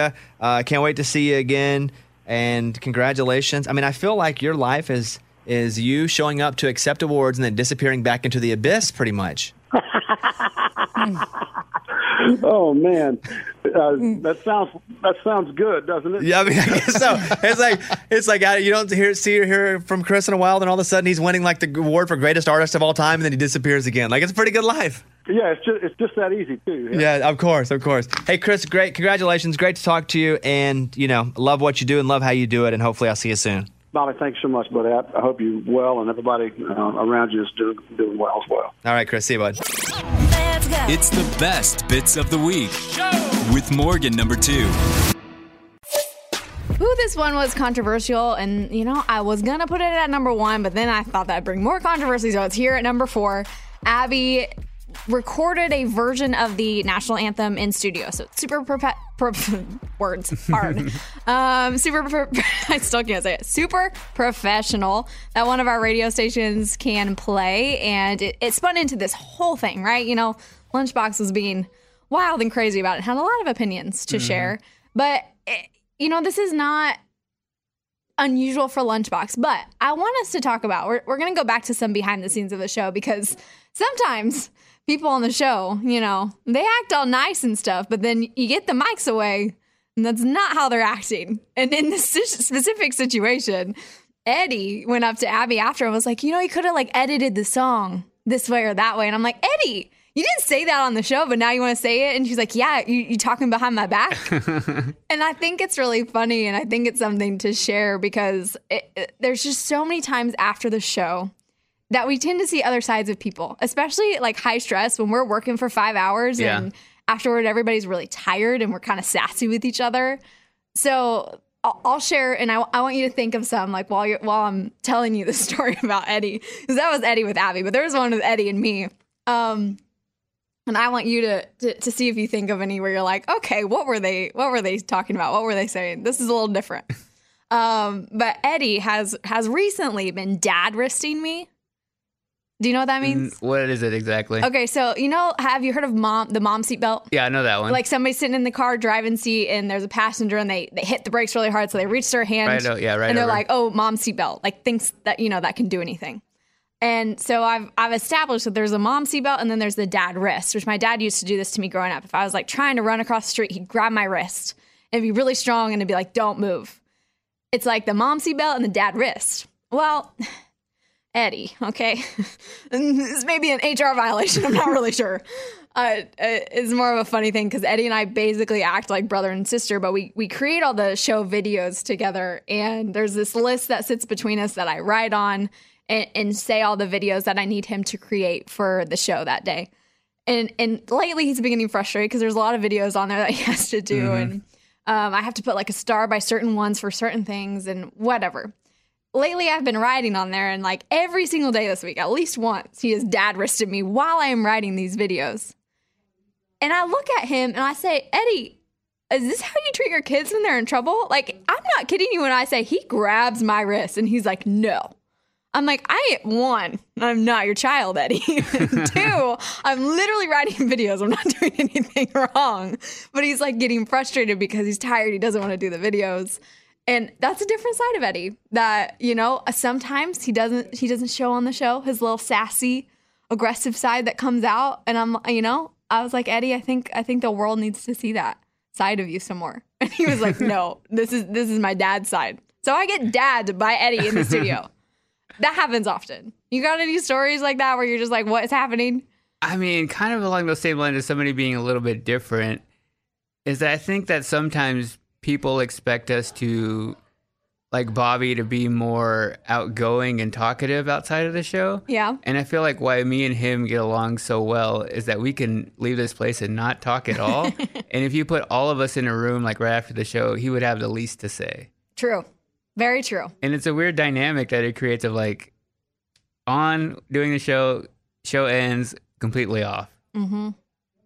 He does. He like he he won't talk when he first comes in. He doesn't. He doesn't really say much, and he doesn't talk much when the show's over, I unless it's like something that somebody's talking about and he really has something to say about it. Yeah. But also because I think he says everything he needs to say on the show. He like saves it so it can be on the show, in a way. Yeah, and you almost just get like I've like sometimes leaving here. I'm just so tired. You Mhm. kind of have all your energy. Like sometimes I'll leave and not listen listen to anything. Like I'll drive home in silence just to have like a little bit of peace. Oh my to come gosh. down off the chaos. Ain't that the truth though? If you're driving in silence, you are tired. Yeah, That is your number one sign. I think every day after leaving here, I drive in silence. It's Okay, very rare I turn on the radio. a lot of time, and I don't even notice it. By the time I get to where I'm going, I'll get to the gym or get home, and I'm like, oh, I didn't turn anything on. Okay, but fine. when you're running and you go to the gym, you are listening to music. yeah, Okay, so at least you wake up a little bit by the time you get back home. yeah.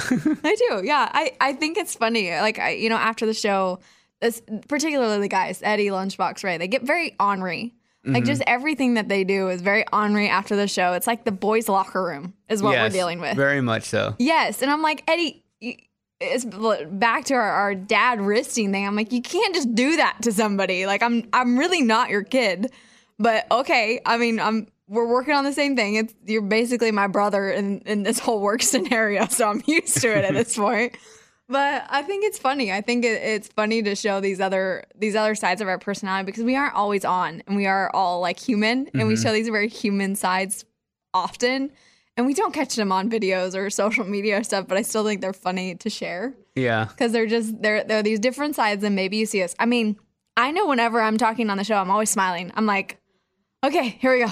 Gotta smile, make sure you guys can hear the happiness in my voice. But then like as soon as that camera is off of me, I'm like, okay, back to work. I feel like we all do that. Sometimes it's like we we'll do this big segment, we're all excited, breaks over, and we're just like quiet. Yep. Like that's it. It's silence, and then we come back on, and it's like energy level again. Yes. But it's almost like having this wave of energy that we have to ride and save it for when it is on the air.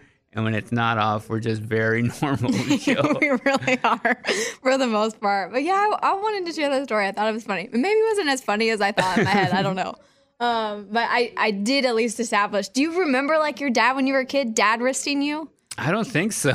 Like I think it was like because I was a troublemaker and I I'd not listen sometimes. Mhm. And if I was like trying to run out in front of cars and stuff, that was when he would dad wrist me. And I think my mom did it sometimes too. So it's not. um, I think they can interchange, but I do think this is a thing with parents. I have this.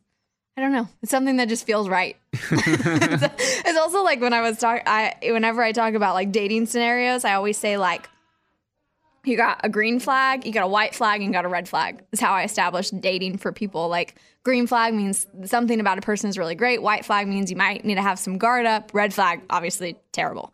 Um, so I, I get these little like uh explanations of things, and I think they're right most of the time. it's like my little gut feeling, like making things up. I think I don't know, but two, I had I I want to know, like talking to like red flag, green flag. What would you say? You're, you you know you guys have been married for like a year now. What would you say is like your green flag about you? Talking about yourself. What is a green flag about you, and what's a red flag about you? Ooh, a green flag.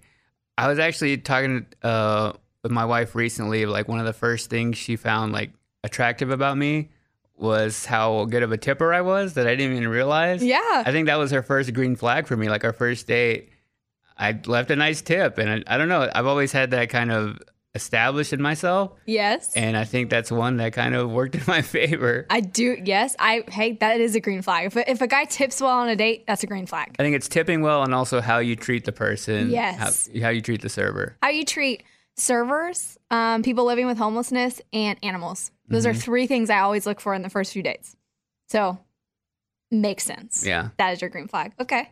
What's what's a red flag? You think? Probably that I don't say a lot. I feel like sometimes it comes across of like me being uninteresting or like weird, but it's just how I am. Like I, I think a lot in my head, and I think that's probably why I had so many struggles in dating because it was hard for me just to like, all right, I need to find somebody who I can open up to enough that I can talk Mhm. and be able to share things with. And I was always worried of like, man, am I ever gonna get to that point where I can actually like talk comfortably? and now I found that. So, but I think in the beginning, in the first few dates, I was still like, even though in my head I felt like I was talking a lot, I'm like, I'm crushing this. you're like, yeah, you're very quiet in there early on. I'm like, dang it. Well, I would say that your personality is introverted. Mhm. Yeah. Yeah, very think- introverted. I do think you can be an extrovert when you know people, though. yeah. Yeah. I would say in like our setting, our work setting, I'm the most extroverted that I get. Everything outside of that, nah. Yeah. and I can do like I could go on stage and do comedy and do that and be extroverted there, go in front of thousands of people and tell jokes and that's no problem for me. But standing in front of like five people I just met, trying to introduce myself, can't do it. Yeah. hmm No, that makes sense though, because there are people in certain circumstances that are extroverted but are normally introverted. Mhm. Do you remember what you were on the Myers Briggs personality test? No. Because I, I just remember the first one is either an introvert or an extrovert. So you definitely have introvert, yeah. but I don't remember the other ones. It's been a long time since I've done that. I was just thinking about that. I mean, green. I, I would say like my green flag, if if as a person, would be that I um I have a really big heart. I like to take care of people. I like to take care of animals, things, anything I can. That would be something that is a blessing and a curse in my life, but it would be a green flag. But a red flag is that I have major OCD, which means I like to be in control a lot. Mm. So just control of situations or like always make sure there's plans happening. I don't like to I can be adventurous, but I still have to have a little bit of a plan, an idea of things, or it makes me very anxious. And like everything at my house, which my boyfriend has very much learned, has a place. Nothing can be out of place. I am very like controlling in that sense that I Mhm. don't let a lot of chaos in my life because I can't have control over it. And I think that could be a red flag for for certain people for sure. Do you do you ever feel like that has ever happened in your guys' relationship at all? Is there any kind of like OCD for either one of you guys? Yeah, that's actually something my wife struggles with a lot. Yeah. So I know how to like help her out just to live a normal like every day. Mhm. So I totally get it. And it's hard for me because I love the chaos. Yeah. like I am the one that I feel like we have so much structure here at work that in my personal life I don't like a plan. I like my workspace messy. I I just throw things everywhere.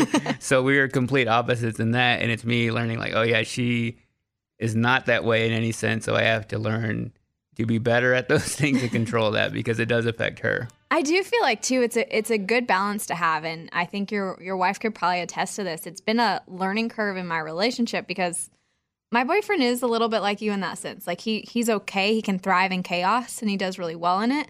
But he's also super clean and organized, which is a benefit for me because Mhm. again, that would cause a lot of stress in my life.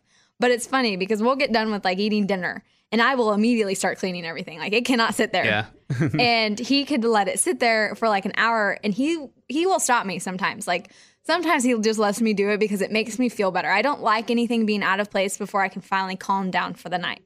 Everything kind of has to be ready. It just creates a very organized sense of feeling for me.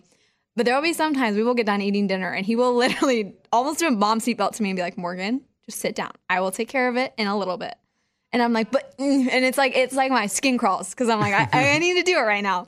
But he's helped me at least in trying not to be so OCD about everything because it is. It's, it, you're on all the time because you're, you're just constantly trying to make sure everything's almost perfect in Yeah. a way. And so I, I have learned a little bit from that. I, I haven't gotten great at it yet, but it's a I am learning to do a little bit better at that. Especially when I'm really tired, I'm just like, nah, it's fine. It can sit there. He'll figure it out. I let it go. Yeah, I'm giving up at this point. it's not very often, but it does happen sometimes. And it's uh, I always make the the thing. He's like, I was gonna do that. I was like, you gotta be quicker than that. I use the little what is, what is that from? What uh commercial? At that State Farm, the little fisherman guy. Maybe. where he holds the little dollar out and he like pulls it out. He's like, gotta be quicker than that. That's literally what I always say because I just move so fast at making sure everything's in a place. Very OCD. Not that I think I think there's people more OCD than me, but he also thinks it's hilarious because when we leave the house, I always have to be the last one to close the door and I have to touch the doorknob a few times to make sure it's closed. I don't have an exact number, but it happens every time.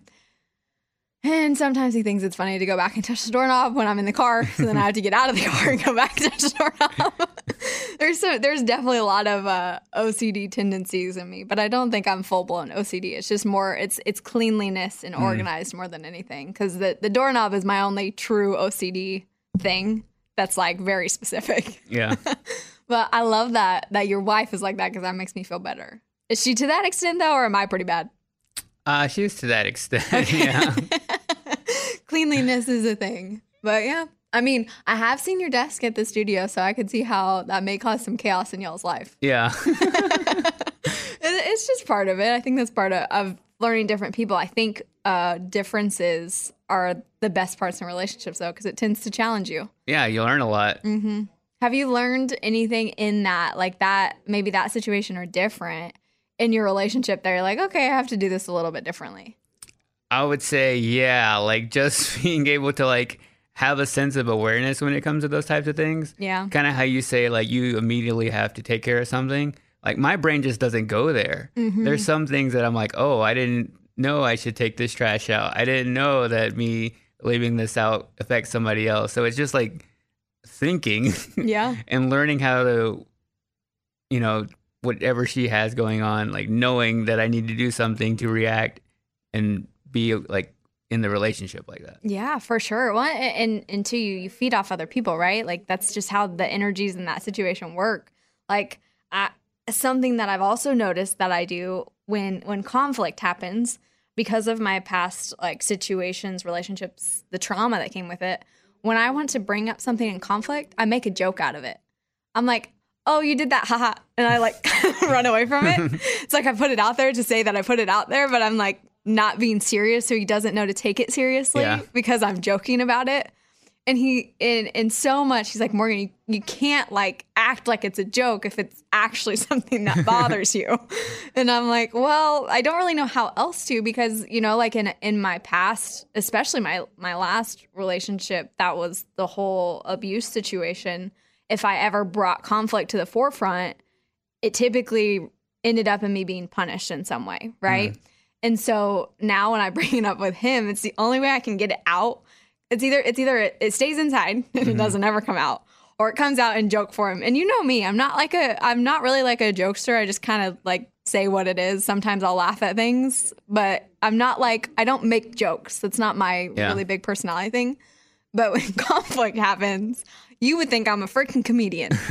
like I am making jokes all like all day long, and and so I've also had to learn to work on that significantly, which has, has been a very difficult change, like more so than my OCD problem. Yeah. So And sometimes making a joke is easier. I get that with the dark stuff. It's like, oh, I just make a joke about it, but inside it's tearing me up. literally, like I'm I'm all of those memes. I'm like, okay, this really hurts, but this is the only way I know how to bring it to you. Which again is part of my own therapy that I have to work through, but it's a struggle, and I feel like, uh, and you know, hopefully saying that helps some people realize that that's what they're doing too. But um, that's definitely uh, my trauma that likes to come out to play. Is turns me into a comedian. oh man. Okay. Anyway, we started on uh, again therapy podcast. This is where this is just what happens. Yeah. we get everything out. Do you have any other stories from our studio that you thought of before we go into Abby's national anthem? I think we're good. You're good. Okay, you guys can hear it again. You know, on a on a repeat. You can hear Abby's officially recorded in the studio national anthem. Number four. When you call the show, you'll talk to our phone screener, Abby. Abby moved to Nashville to be a singer. Didn't quite work out for her in that way, but now you're with us, right? Right. You sometimes you don't know the path you're supposed to be on until you're on it. Exactly. But you still like to dabble in performance. Uh huh. So, Abby sang the national anthem in the studio. She then went and sang it at the St. Jude event for thousands of people. And Lunchbox, not that nice about it. No, he was not. I mean. I, I tried to help her by giving her a book to improve her singing because she needs a little bit of tweaking. She's pitchy and very. Well, she now recorded a version, like an official version, to be sent off to our radio station, US 61 in Norfolk, Virginia. And so we have the version. When did you record this, Abby? Uh, last week. Where? Went to the studio. I went to the recording studio that we did Vacation Part 2 in. With Ray? Yes. Okay. Can we hear it? Yeah, you want to hear it? How long is it? How long is it, Ray? It is a minute 30. Okay. Well, by the way, we have Dave Parker, our program director in Norfolk, Virginia, on too. hey, Dave, how are you, buddy? I'm doing great. How are you this morning? Hey, pretty good. Have you heard this version yet? It's fantastic. Oh, you have heard it. Okay, we haven't heard it. We're going to listen to it together. okay, I'm going to put you back on Oh, hold for great, one okay. second. We're all going to listen to Abby's uh, Star Spangled Banner, the national anthem. Remove my hat. Here we go. Oh, say, can you see by the dawn's early light what so proudly at the twilight's last gleaming, whose broad stripes and bright stars through the perilous fight? O'er the ramparts we watched were so gallantly streaming. And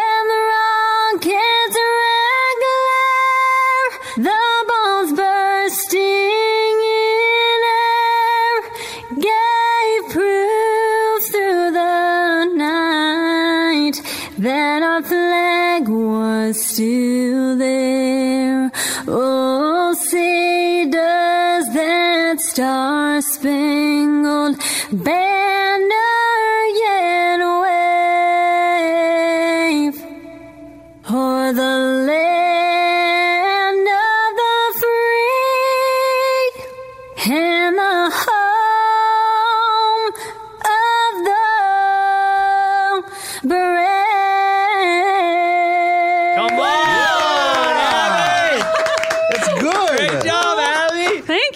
Let's go over to Dave Parker, our program director at US 1061 in Norfolk, Virginia. Now, Dave, is this good enough to make your airwaves? Not only is it good enough to play, I'm going to put that in constant rotation. Wow. Every 25 to 30 days. Wow. Wow, that's so cool. That's amazing. Thank so, you, Dave. Well, how will you uh, set it up? What will be the introduction? Like Abby Anderson from the Bobby Bone Show or Phone Girl Abby? I think he just plays it. He'll just say this is a make a wish. No, no, hold on, hold on. Oh my hold on. gosh. Hold on, hold on. Here we go. Stop. Stop. You're such a jerk. I think, hey, Dave, if I'm if I'm right, you just play the national anthem. You don't you don't set it up every time. Um, there are times like there we did a whole thing where local listeners would send in their rendition, so then I would talk into that. So probably the first couple of times I play it, uh, I will talk into it just to give it some reference. Uh, but after that, it'll it'll just be in constant rotation. Dang. Wow. Abby, what are your thoughts here? Uh, dream come true. Yeah. This is amazing. Thank is- you. This is one of the best programmers in America saying right now that he's going to feature your national anthem on his radio station. I can't believe it. Andy said it has like Virginia has the most listeners, like in the military, right? That's right. It is it is one of the biggest military bases on the planet. Yes. What? And and and you know, as because we play the national anthem every day, most of these versions are by you know major recording artists. And I will say, and 100% this is true, that Abby's version is significantly better than some of the versions I play by some of the top flight artists. Come on! Come on! Lunchbox, what would you like to say? First of all, what did you think of that version? I mean, auto tune is amazing. I mean, auto tune and reverb can make anybody sound like an angel, right? There was reverb. oh, there was a. Normal. I mean, what? Well, but a I mean, it was like People reverb- sing with reverb in here. down, Okay, yes. but auto Why tune yelling right now? Hold He's on. Auto tune, No yelling. is amazing. Like Abby had that auto tune on there, and No. she still sounded nasally. That's amazing. Okay, let's- I didn't let's- hear let's go. auto tune. Go in the very beginning. it's like Why does every, everybody says I sound nasally? Everybody does. Uh, That's my voice. No. What do I what do I do about it? That's I what I'm don't know. saying. That's nothing. That is Nothing, that's uniquely you. you. People That's told Luke. saying. People told Luke Bryan his voice was a little too different too, and you know what? He made a huge career out of it. Yeah. Oh. Um, Willie Nelson, the most nasally guy out there. Blue eyes crying, Killing it. Right? Yes. Abby, I thought it was anything you want to say to Lunchbox's comments. Yes, you don't always have to be can you just accept, like finally accept that it is okay, that it's that it's decent. No. I just said auto tune can. It, it makes it it, wasn't sound auto better. tuned, by the way. It wasn't auto. No, there was did some you guys reverb. listen to that? Yes. I heard I mean, it. that was like a new person. It was like a robot singing. No, that's how I sound when I'm not like nervous, when I'm just in my own. When she was able to record, there's a lot of artists where live they get a little shaky, but recorded they Mm-hmm. like kill it, and it's awesome. And obviously, you get the perfect cut, and you should. You want it. It's the national anthem. When And- Whitney Houston sang it, it was recorded. yeah. At the Super Bowl, it was recorded. And they just lip synced to it. Don't compare Whitney Houston to Abby ever again. Ever again. Well, That is listen, like- big news from Dave Parker, our program director, US 1061 Norfolk, Virginia. He is featuring it, he's playing it. Abby did a great job. Thank you. Oh, Dave, you're awesome. Dave, Thanks so thank you for coming on the show with us, and thank you for featuring Abby. Absolutely, and great job, Abby. Wait, when does it play for the first time? oh boy. When's it gonna gonna play? play Uh, I'm going to burn it in the system today. I'll put it on the air on Thursday. Thursday. Let's go! All right, all right, all right, Dave. Thank have a good day, buddy. All right, see you. All right, see you later. It's the best bits of the week with Morgan number two. Jimmy Allen stopped by the show this week and he had so much to talk about. I mean, we heard about how he got discovered, his home life, and just everything. Jimmy is so fun to hear from. He tells stories really well. So make sure when you listen to this right now or go watch the video at bobbybones.com because when he laughs, it'll make you laugh and it's a good way to start your Saturday. Number three. On the Bobby Bones Show now. Jimmy Allen. I went over to your social media just to see what was going on, at least to know like the last thing you were up to, because mm-hmm. maybe that would be interesting. And I type in your name, and the first thing that pops up in this this question here it says, scared. "No, well, it says people ask." How did Jimmy Allen get famous? Yeah. That's like the most asked question. If I were to ask you that question, how did you get famous? Well, first I would say I'm not famous, but two I would say uh, hard work, honestly, and people giving me an opportunity. But if they're talking about my start, I got discovered playing a writers round at Puckett's grocery store in Franklin. A writer's round where you get up and, and play songs that you wrote? Yeah, it was. It's like where they have for people listening. You know, you have two or three or four songwriters or artists on stage, and you just take turns singing songs you wrote. And I got discovered in Franklin, Tennessee, by a guy named Ash Bowers. That's my manager now. So did he go looking for you or did he go and find you accidentally? He actually found me accidentally because I actually only played because um, someone canceled, and then he was actually playing because Ash was a songwriter too because someone canceled. So we just happened to be there at the same time. So I called out of both my jobs, and I was like, "Well, I at least get two hundred dollars and a free meal and get to play music. So win." And then I actually met Ash, and he signed me two weeks later. So your manager now was also playing playing on the same show as you, mm-hmm. which people may not know. He was I mean, like a legit artist. Yeah, Ash was a, 10, 15 years yeah, ago. Ash, Ash, Ash was an artist and you know songwriter, and he actually wrote "Freedom Was a Highway," my new single, with me, me, him, and Matt Rogers. So your manager's also writing with you. Yeah, I made I, I don't know. It sounds incestual, man. Because I like, I, you know, Ash is one of the most. What I loved about him. Ch- Choosing him for him to be my manager is because he used to be an artist, so he knows what an artist needs, and he's a hustler, dude. Like he's a, he's a redhead, you know. He's a, he's a shark. He's a hustler, and he's a great songwriter. So I said, let's write, and then we wrote it, and yeah. Will you explain to our audience what exactly a manager does? Because I think it gets lost on people in the industry. We know what a manager does, mm-hmm. but what would you say your manager does for you that makes it so important? I would say your manager is someone that one gives you advice, but he's your spokesperson.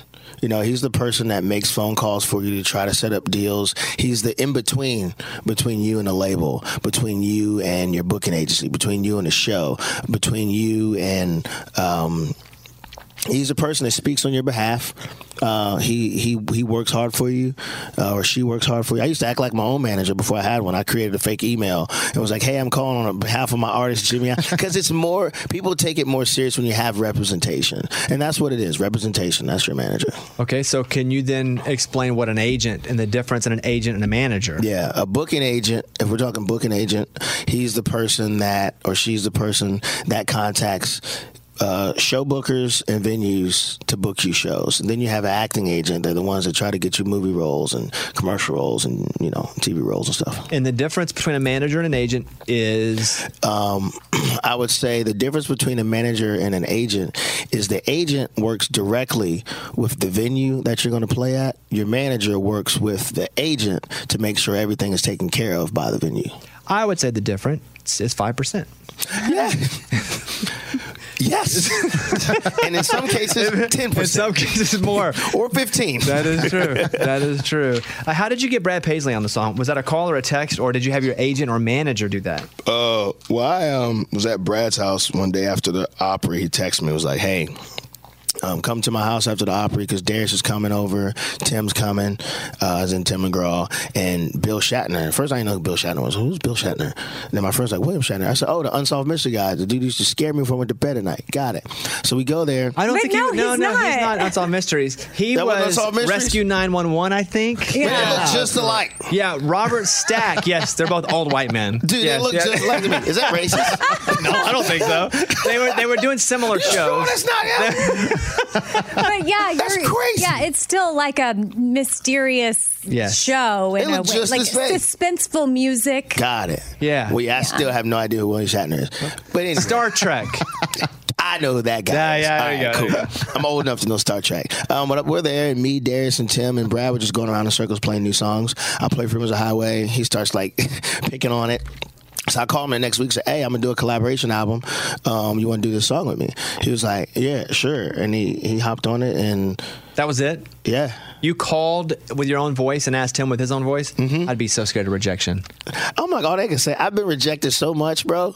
You kind of get used to it. Come on, we all know what rejection feels like. But I feel like each no brings you closer to a yes. They can't say no forever because I keep bugging you till you Uh, yeah. They can, and they have to me. So let's leave that there. What's your Starbucks drink there in your hand? Uh, it's uh, white chocolate mocha, no whip with uh, almond milk. Do you order it yourself, or are you like me, where you have an order that sounds delicate and and you you don't want to order it because you don't maybe you want them to think that you like a delicate Oh, drink? you think white chocolate I mocha? wear skinny leather. I wear skinny leather pants, so I'm not really worried Okay. about being delicate. So, but today my day to day manager picked it up for me. But normally I'll call Starbucks while I'm laying in bed. I'll like uh, Uber Eats it or Postmate it. That way, as soon as I get up and stretch, it's at the front door, and oh, it's the best. On your Uber Eats though, is it is your name and picture up there? Hmm. Mm-mm. Just my name. But does it say Jimmy Allen? Nah, just my legal name. I didn't know Jimmy Allen wasn't your real name. Oh, no, it's James. I know that, Yeah. but it- but Allen is that your real name? Yeah, name? Allen. Yep.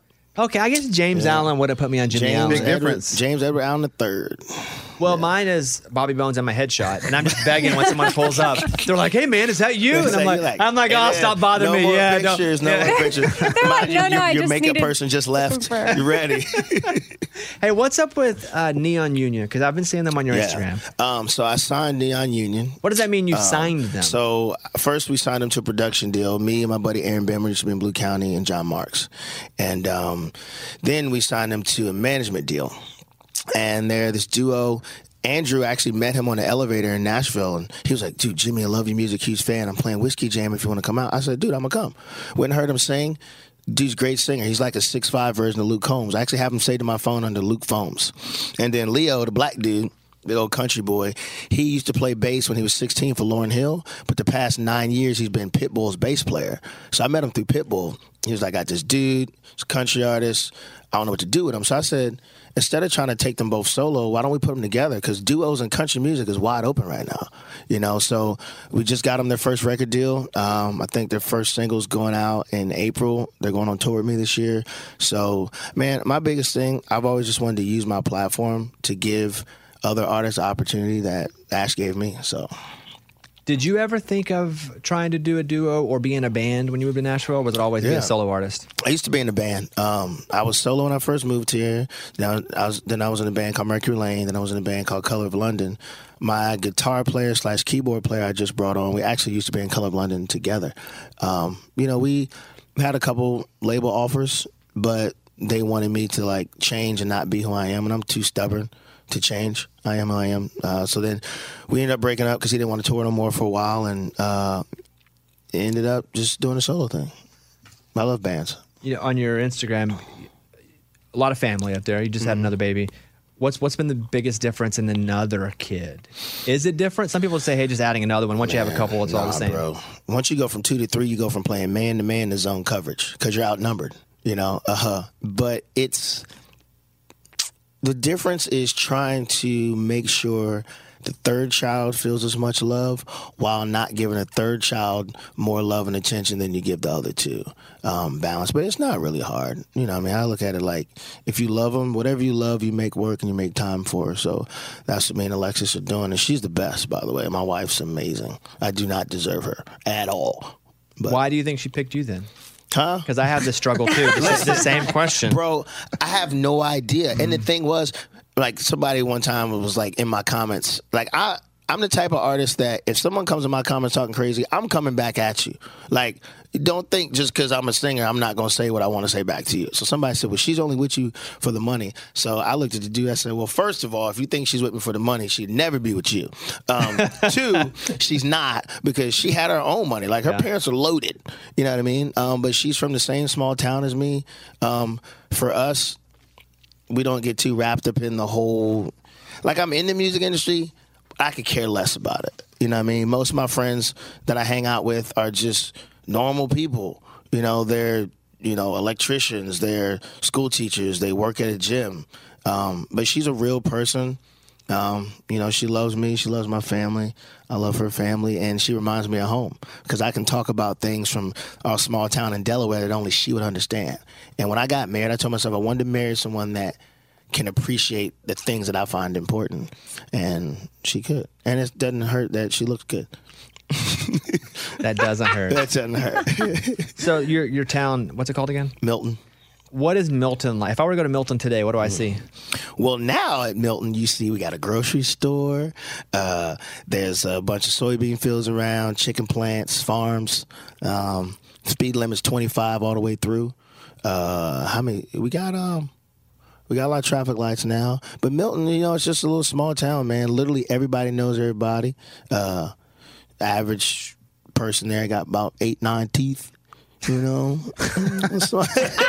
you know, small town living, but it's good, man. I, I go home to Delaware a lot. You know, I enjoy going home to Delaware, fishing all day, and then going to the Moose Lodge at night. You can get drunk and full on eight dollars and seventy five cent.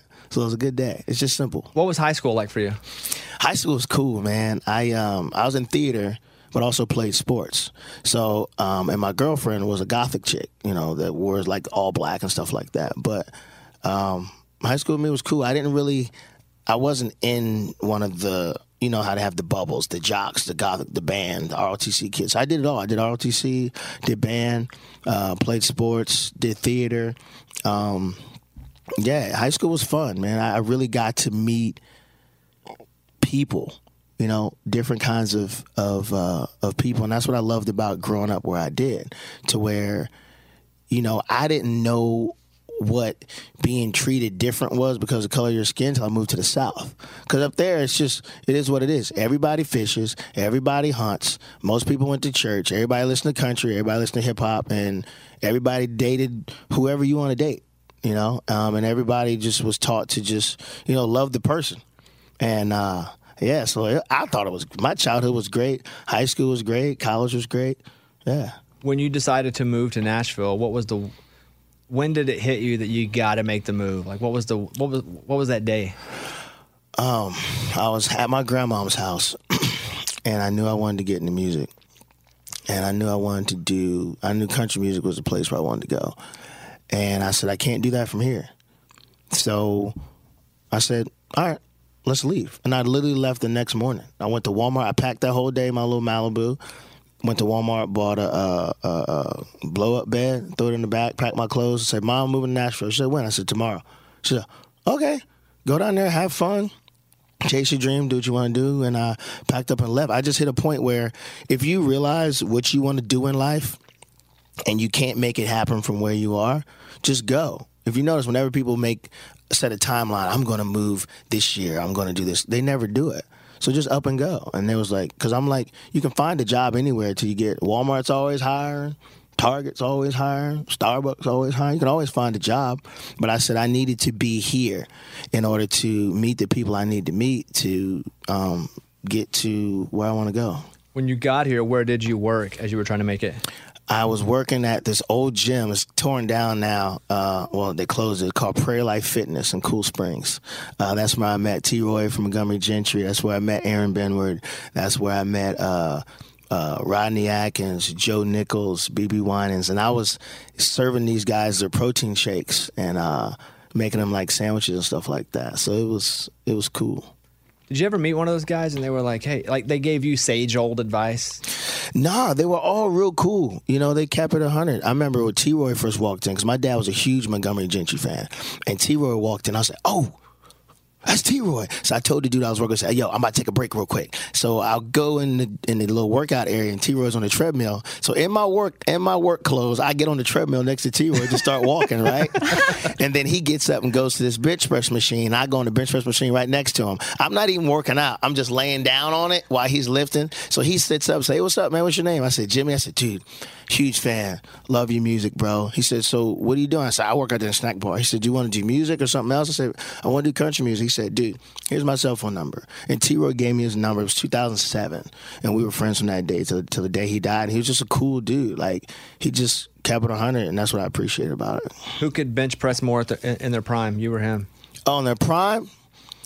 Because I feel like you're you're in your prime right now, but he. Yeah, I feel like his prime lasted a long time. So I don't know. He's a big guy. He is a big. He is a big dude. So I, Troy would probably have to have that, but my ego would probably tell me I could out bench press him. But I seen him bench press, so probably not. I could definitely squat more than him though. He had little legs. He skipped leg day a lot. Uh, Jimmy, congratulations man, on everything. You know, I, I feel like I'm always saying that to you. Nominated for a Grammy, win CMA. Thank it's you. just uh, it's one thing after another. But the thing is, as much as it feels like it was overnight, I mean, it was the opposite of that, right? It's like congratulations on your overnight success that took you 15 years yeah, to get. It took 15 years. Yeah, man, it's been uh, it's been cool, you know, to see kind of how everything is coming together. And not for me, but people I, people don't realize how important your team are. Your team is um, because it takes uh, people that are willing to hustle and hear the word no a lot, but still keep going back. Um, you know, so shout out to my team for helping put me in places to be successful because that's what I think helped me this year. Um, because 2021 when I did get the ACM, the CMA, and the Grammy nomination, we didn't have a number one at all. We didn't even have a top ten last year. But my team put me in other places, like whether it was like you know a mentor on on American Idol and performing there, whether it was Dance with the Stars, whether it was other game shows, other TV shows. Um, so to just continue to build the name uh, recognition, because I tell people it's not about me ever going pop, but it's about taking who I am and the music I make and embedding it into pop culture. Because that's where it's a it's a you have people that watch Dance with the Stars that don't listen to country music. So they don't. I'm like, how can they find me over here if they're over there? All right, I need to go over there. So shout out to my team for working hard to make that happen. I mean, seventh place, not not bad, I guess. Yeah, I mean, hey, Listen, I mean, I you, didn't- you did fine. I mean, you Listen, did I fine. wanted to win, but then I was like, you know what? I'm gonna let Bobby be the Thank one to bring you. the Nashville. I did do some of the you. Dance with the Stars tour. Yeah. it was it was fun. I did a little bit of that too. It was fun, Yeah, it was dude. fun. And you had the greatest less partner. pressure too. Oh, there was yeah. Nobody's judging you. They're just happy to see you. Mm-hmm. And again, Emma is just the She's greatest. cool, yeah, man. Well, congratulations Thank on everything. Uh, at Jimmy Allen, you guys want to follow him on Instagram. And another big week with another massive song. And you are playing our iHeart Country Festival Yeah. uh, coming up in May. So just another one of the massive artists playing the festival. Good to see you. Good to see you too. See you soon. There he is, Jimmy Allen, everybody. Boom. It's the best bits of the week with Morgan number two. The lace boxers situation went down on the show this week. You know, last week I think it was, we spun the wheel. Somebody on the show had to try out the men's lace boxers, and they arrived in studio, and Eddie's been wearing them, and it's just been kind of uh, awkward. Uh, I would say John Tucker, if you've seen the movie John Tucker, kind of John Tucker situation when it comes to Eddie and his uh, panties, because he likes to pull them out of his shorts and show everybody that he's wearing them.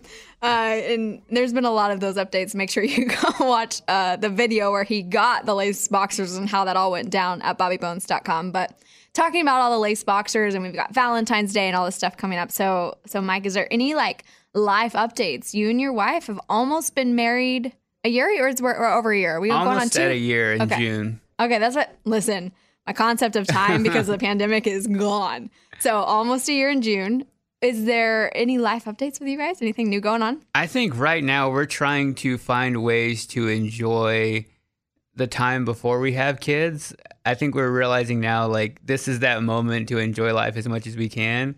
So we're trying to be more deliberate about planning things this year. And we just kind of sat down to like be like, all right, we need to do some traveling. Oh yes. Okay. So I think that's kind of our next life step is just to enjoy this year. Like every year that we've had, there's been a big life change from when she moved here, then we got married, and now this is like the year that we don't really have anything on the horizon yet before we try to, you know, try to find a house, later try to have kids. Like this is kind of our moment to be still relatively young Yes. and do things that when we do have kids and do have a whole, totally different life, and we're like, man, we didn't take advantage of that time.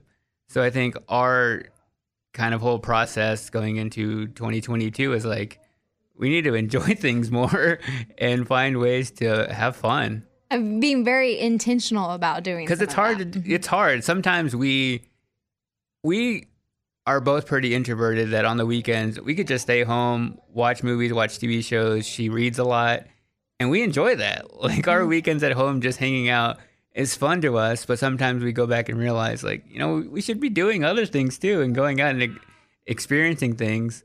So it's finding that balance of having those moments that we are able to, you know, recharge and spend time together, but also going out and doing things. Yeah, but that I, that whole the feel after a really long week, and it doesn't even have to be a really long week. It just can be a week of work. Mm-hmm. When that Friday hits and you're like, I don't have to do anything.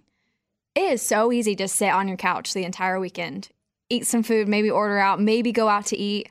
It is really easy to do that, and then before you know it, the weekend's already over. Yeah. That's a very real thing that I think I, I I never figured out would happen in my adult life. I was like, oh, I'm always gonna be going, doing stuff on the weekends, and now I'm like, no, I'm tired. Yeah. I want to sleep. It's like I turned 25, got tired, and never got untired. it's like perpetually tired all the time. Yeah, I mean, I where where do you guys plan or hope to go when you travel potentially this year? We're trying to visit. She has uh, friends that one just has a new job that took her to Los Angeles. Oh, fun. So a trip to LA, and then she has another friend who is a doctor in New York that we want to go visit. nice. So both different coasts are Yeah. so far on her list.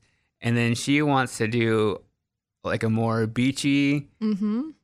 destination, which I don't love the beach. You don't love. Do you like mountains better? I like mountains better. I like cities better, but for some reason, when it comes to the beach, it's hard for me to unwind there. Like I can't just go sit on a beach and like read a book. So you need some activities. Yeah, I feel like Okay. I I can't just go to a place where I'm just hanging out. Like I like Fair. to go like see museums, go see like some landmarks, go on some kind of tour.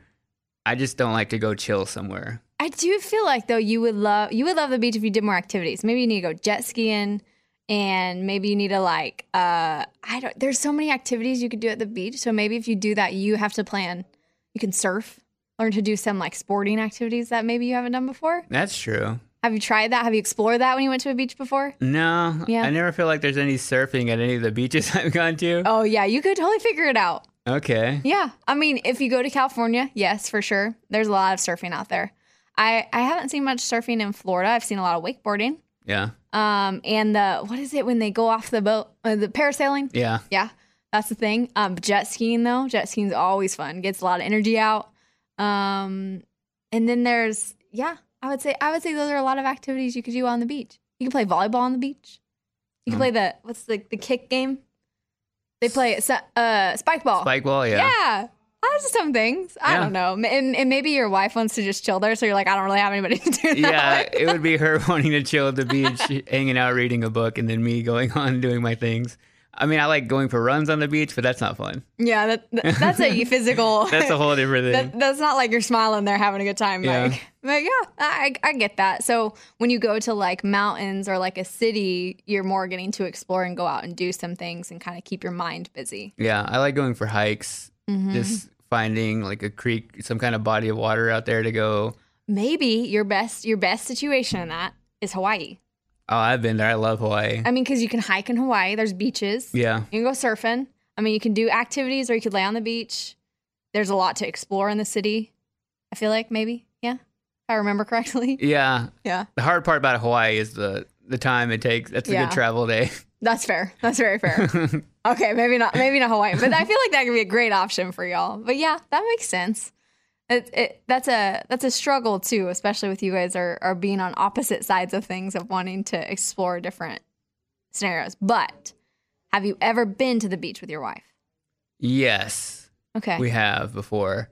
And then we're also in Costa Rica together. And there Mhm. was we went to the beach a couple times, but it wasn't I don't know. That's where I found that I struggled to enjoy it. She loved it, but I was like, yeah, okay. So maybe her beach vacations will be with some girlfriends, and you need to go on like a guy's trip to the city or something. but those are fun. You you guys have both been to New York and LA before, so is that like just more getting to visit the friends? Yeah, getting to visit friends and kind of doing things that we haven't done yet together. Like we've never been to Times Square together. So Changing some things up. changing some things up. And you guys went to Scottsdale for your honeymoon, right? Yeah. Yeah.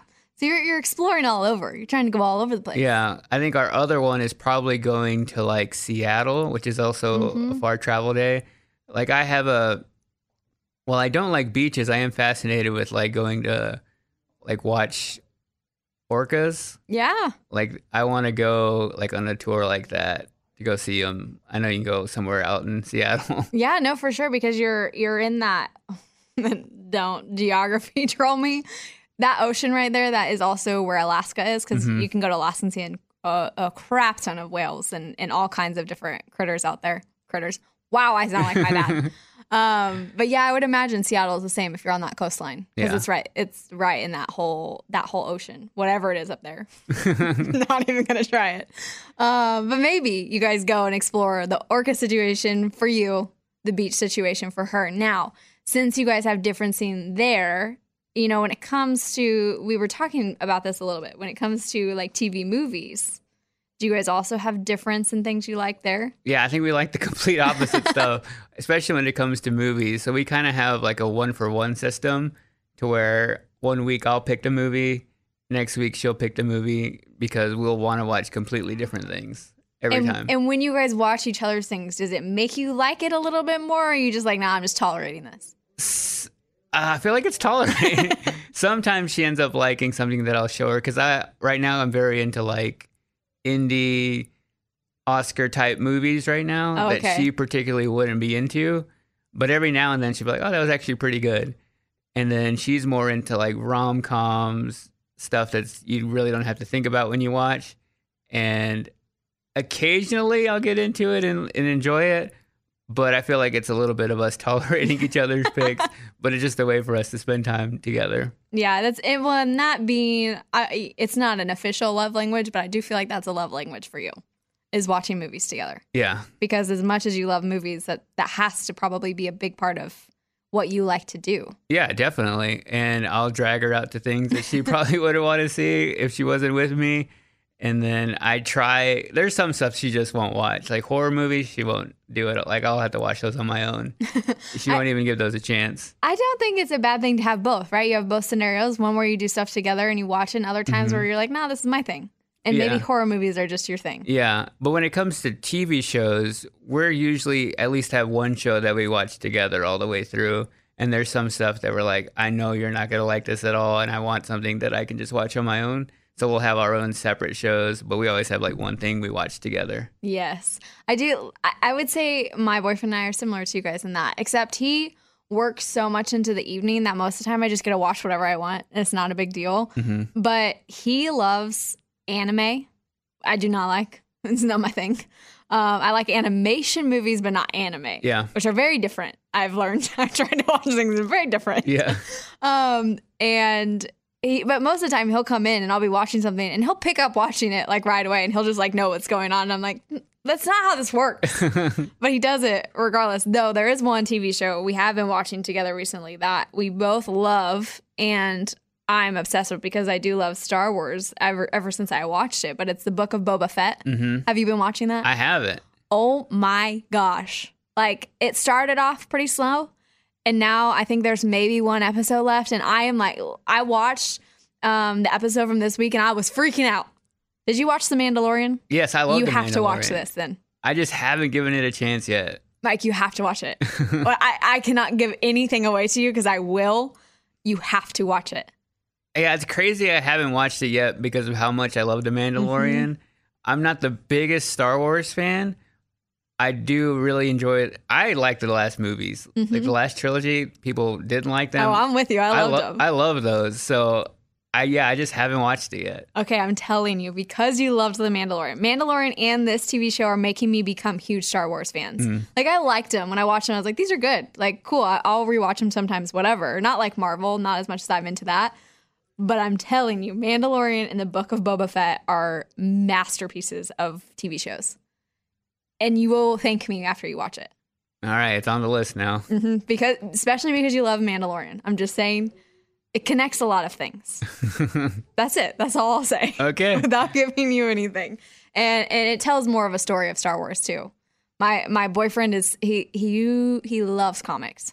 So that was his thing. Uh, not as much anymore, but when he was a kid, he he read all the the comics. So he's always explaining things to me, especially like the I just finished watching Daredevil, Luke Cage. Mhm. Um, Jess- I I did not. You didn't watch Jessica Jones? I did not watch Jessica Jones or Punisher. You know why? They're too dark for me. Oh, dang, those are like my favorite ones. I know, and they're his favorite too. But I do feel like I got a little taste of Punisher and Daredevil, and so I was like, okay, I know who he is. I'm I, I'm at least aware of him now. Watching Daredevil, like I could not binge. I could not binge to save my life. I watched one episode, and I'm like, I can't do it anymore. so like, it took me a while to get through that. And, and so he'll like explain bits and pieces from things of the comic books that like kind of tie things together for all of it. DC, uh, Marvel, everything. So he's always constantly explaining things and he's very knowledgeable in all of those things. I'll be sitting there like, this is so good. And he's like, do you know who that is? I'm like, no, but I love it. And I'm, I'm here for it. So um, those have been our things. And we'll always go and see all the new Marvel movies together, like the, the night they come out. That's like Mhm. our thing. But besides that, we really don't watch most things together also because he's a terrible binge watcher. He can watch it in the middle of anything and not know what's going on, but he'll still watch it.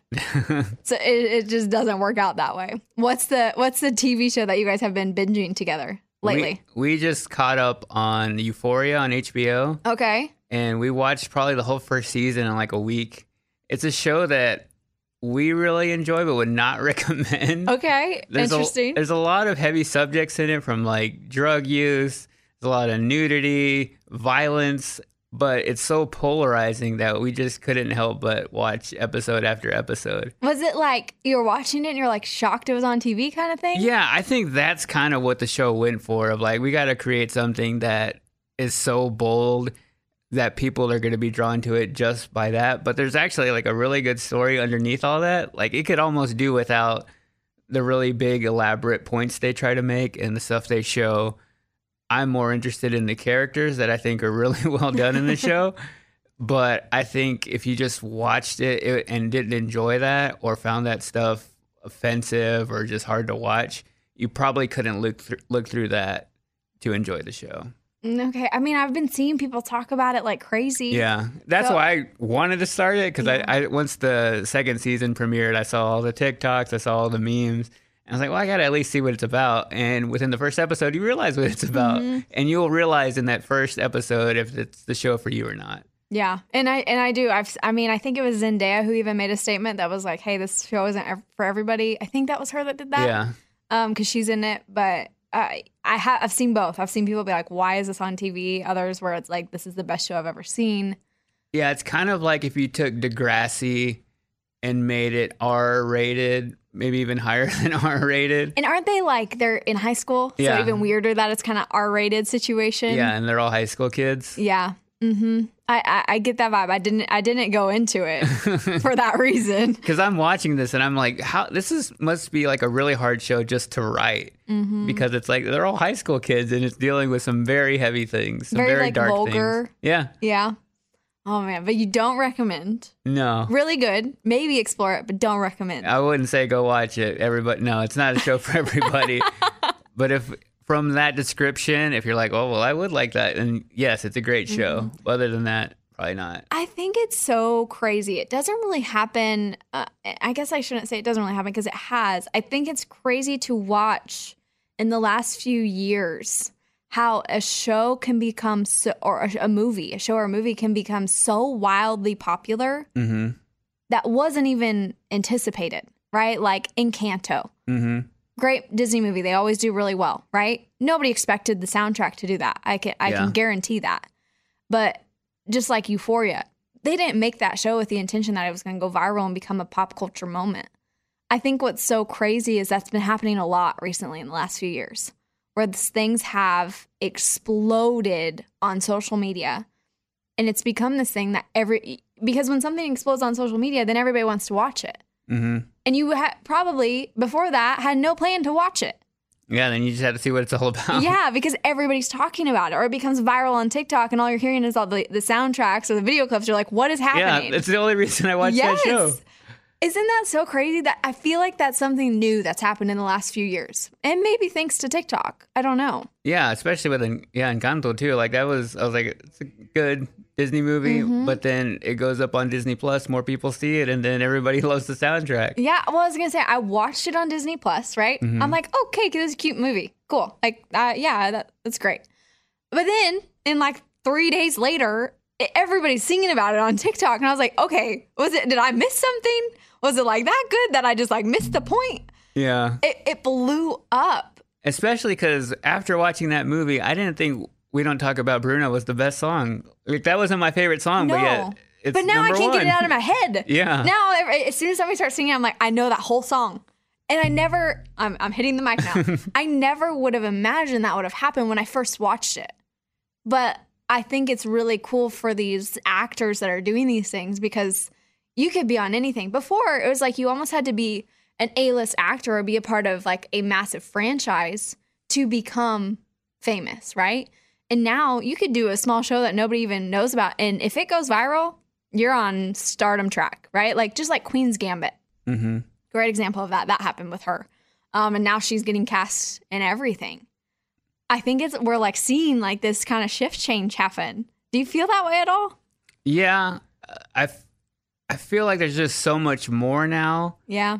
and we see a whole lot of it and we like and i think also in our job we see it so much in social media we're so in tune to that Mm-hmm. that we realize when things go viral and they feel so big and massive maybe sometimes they don't translate like to everybody like we Mhm. like we feel they do because we have like this kind of scope on everything Yeah.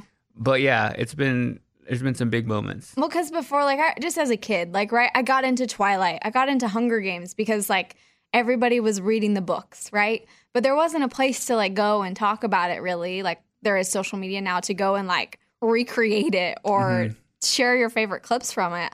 I just think that whole level of TikTok has changed the game in so many ways.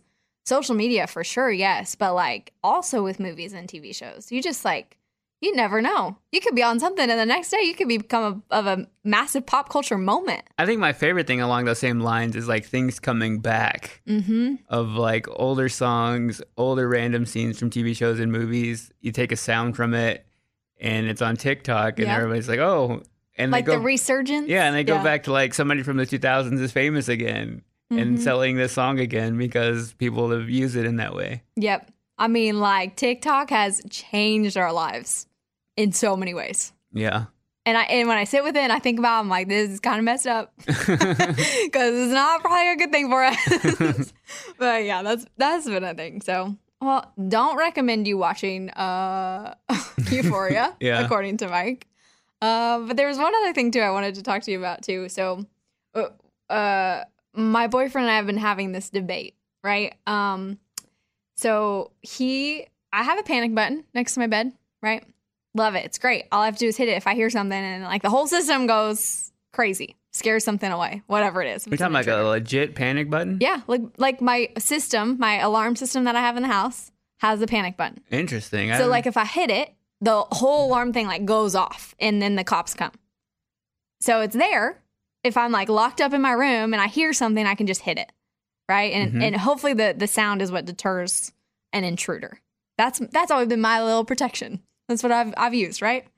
My boyfriend comes into my life and he's like, well, and, and I'm like, there's no guns. I'm not doing this. I'm not dealing with the gun situation because I don't feel like I can sleep. Especially because like that would totally get turned back on me. I've always felt that way. And I'm like, I could be okay with like a baseball bat or something. I don't know. And he he trains like massively in jujitsu. I'm like, you could take somebody down very easily. He's like, yes, but if they have a weapon, I what do you want me to do? So we had this this whole debate because he got an axe for Christmas because he goes camping and stuff all the time. Mm-hmm. And he's like, so I can like keep it next to bed. I'm like, no, that's not happening. So he he instead has put it in the room next door, which still doesn't make me feel great. but do you have you and your wife ever had this like kind of debate about what should be near the bed if an intruder were to happen? Yeah. I think it's kind of a thing that happened over the break. I had never shot a gun before, but I went we were in Texas and then I went out with her dad and he shot me he showed me how to shoot a gun. And ever since then it was like always like, well, do we need to keep a gun in the house? Like, well, I know how to shoot one now. We haven't bought one yet, but we've been thinking about it. Okay. But that that sounds like a we've been collectively. So you guys both feel that way? Yeah. Okay. Of just having something just in case.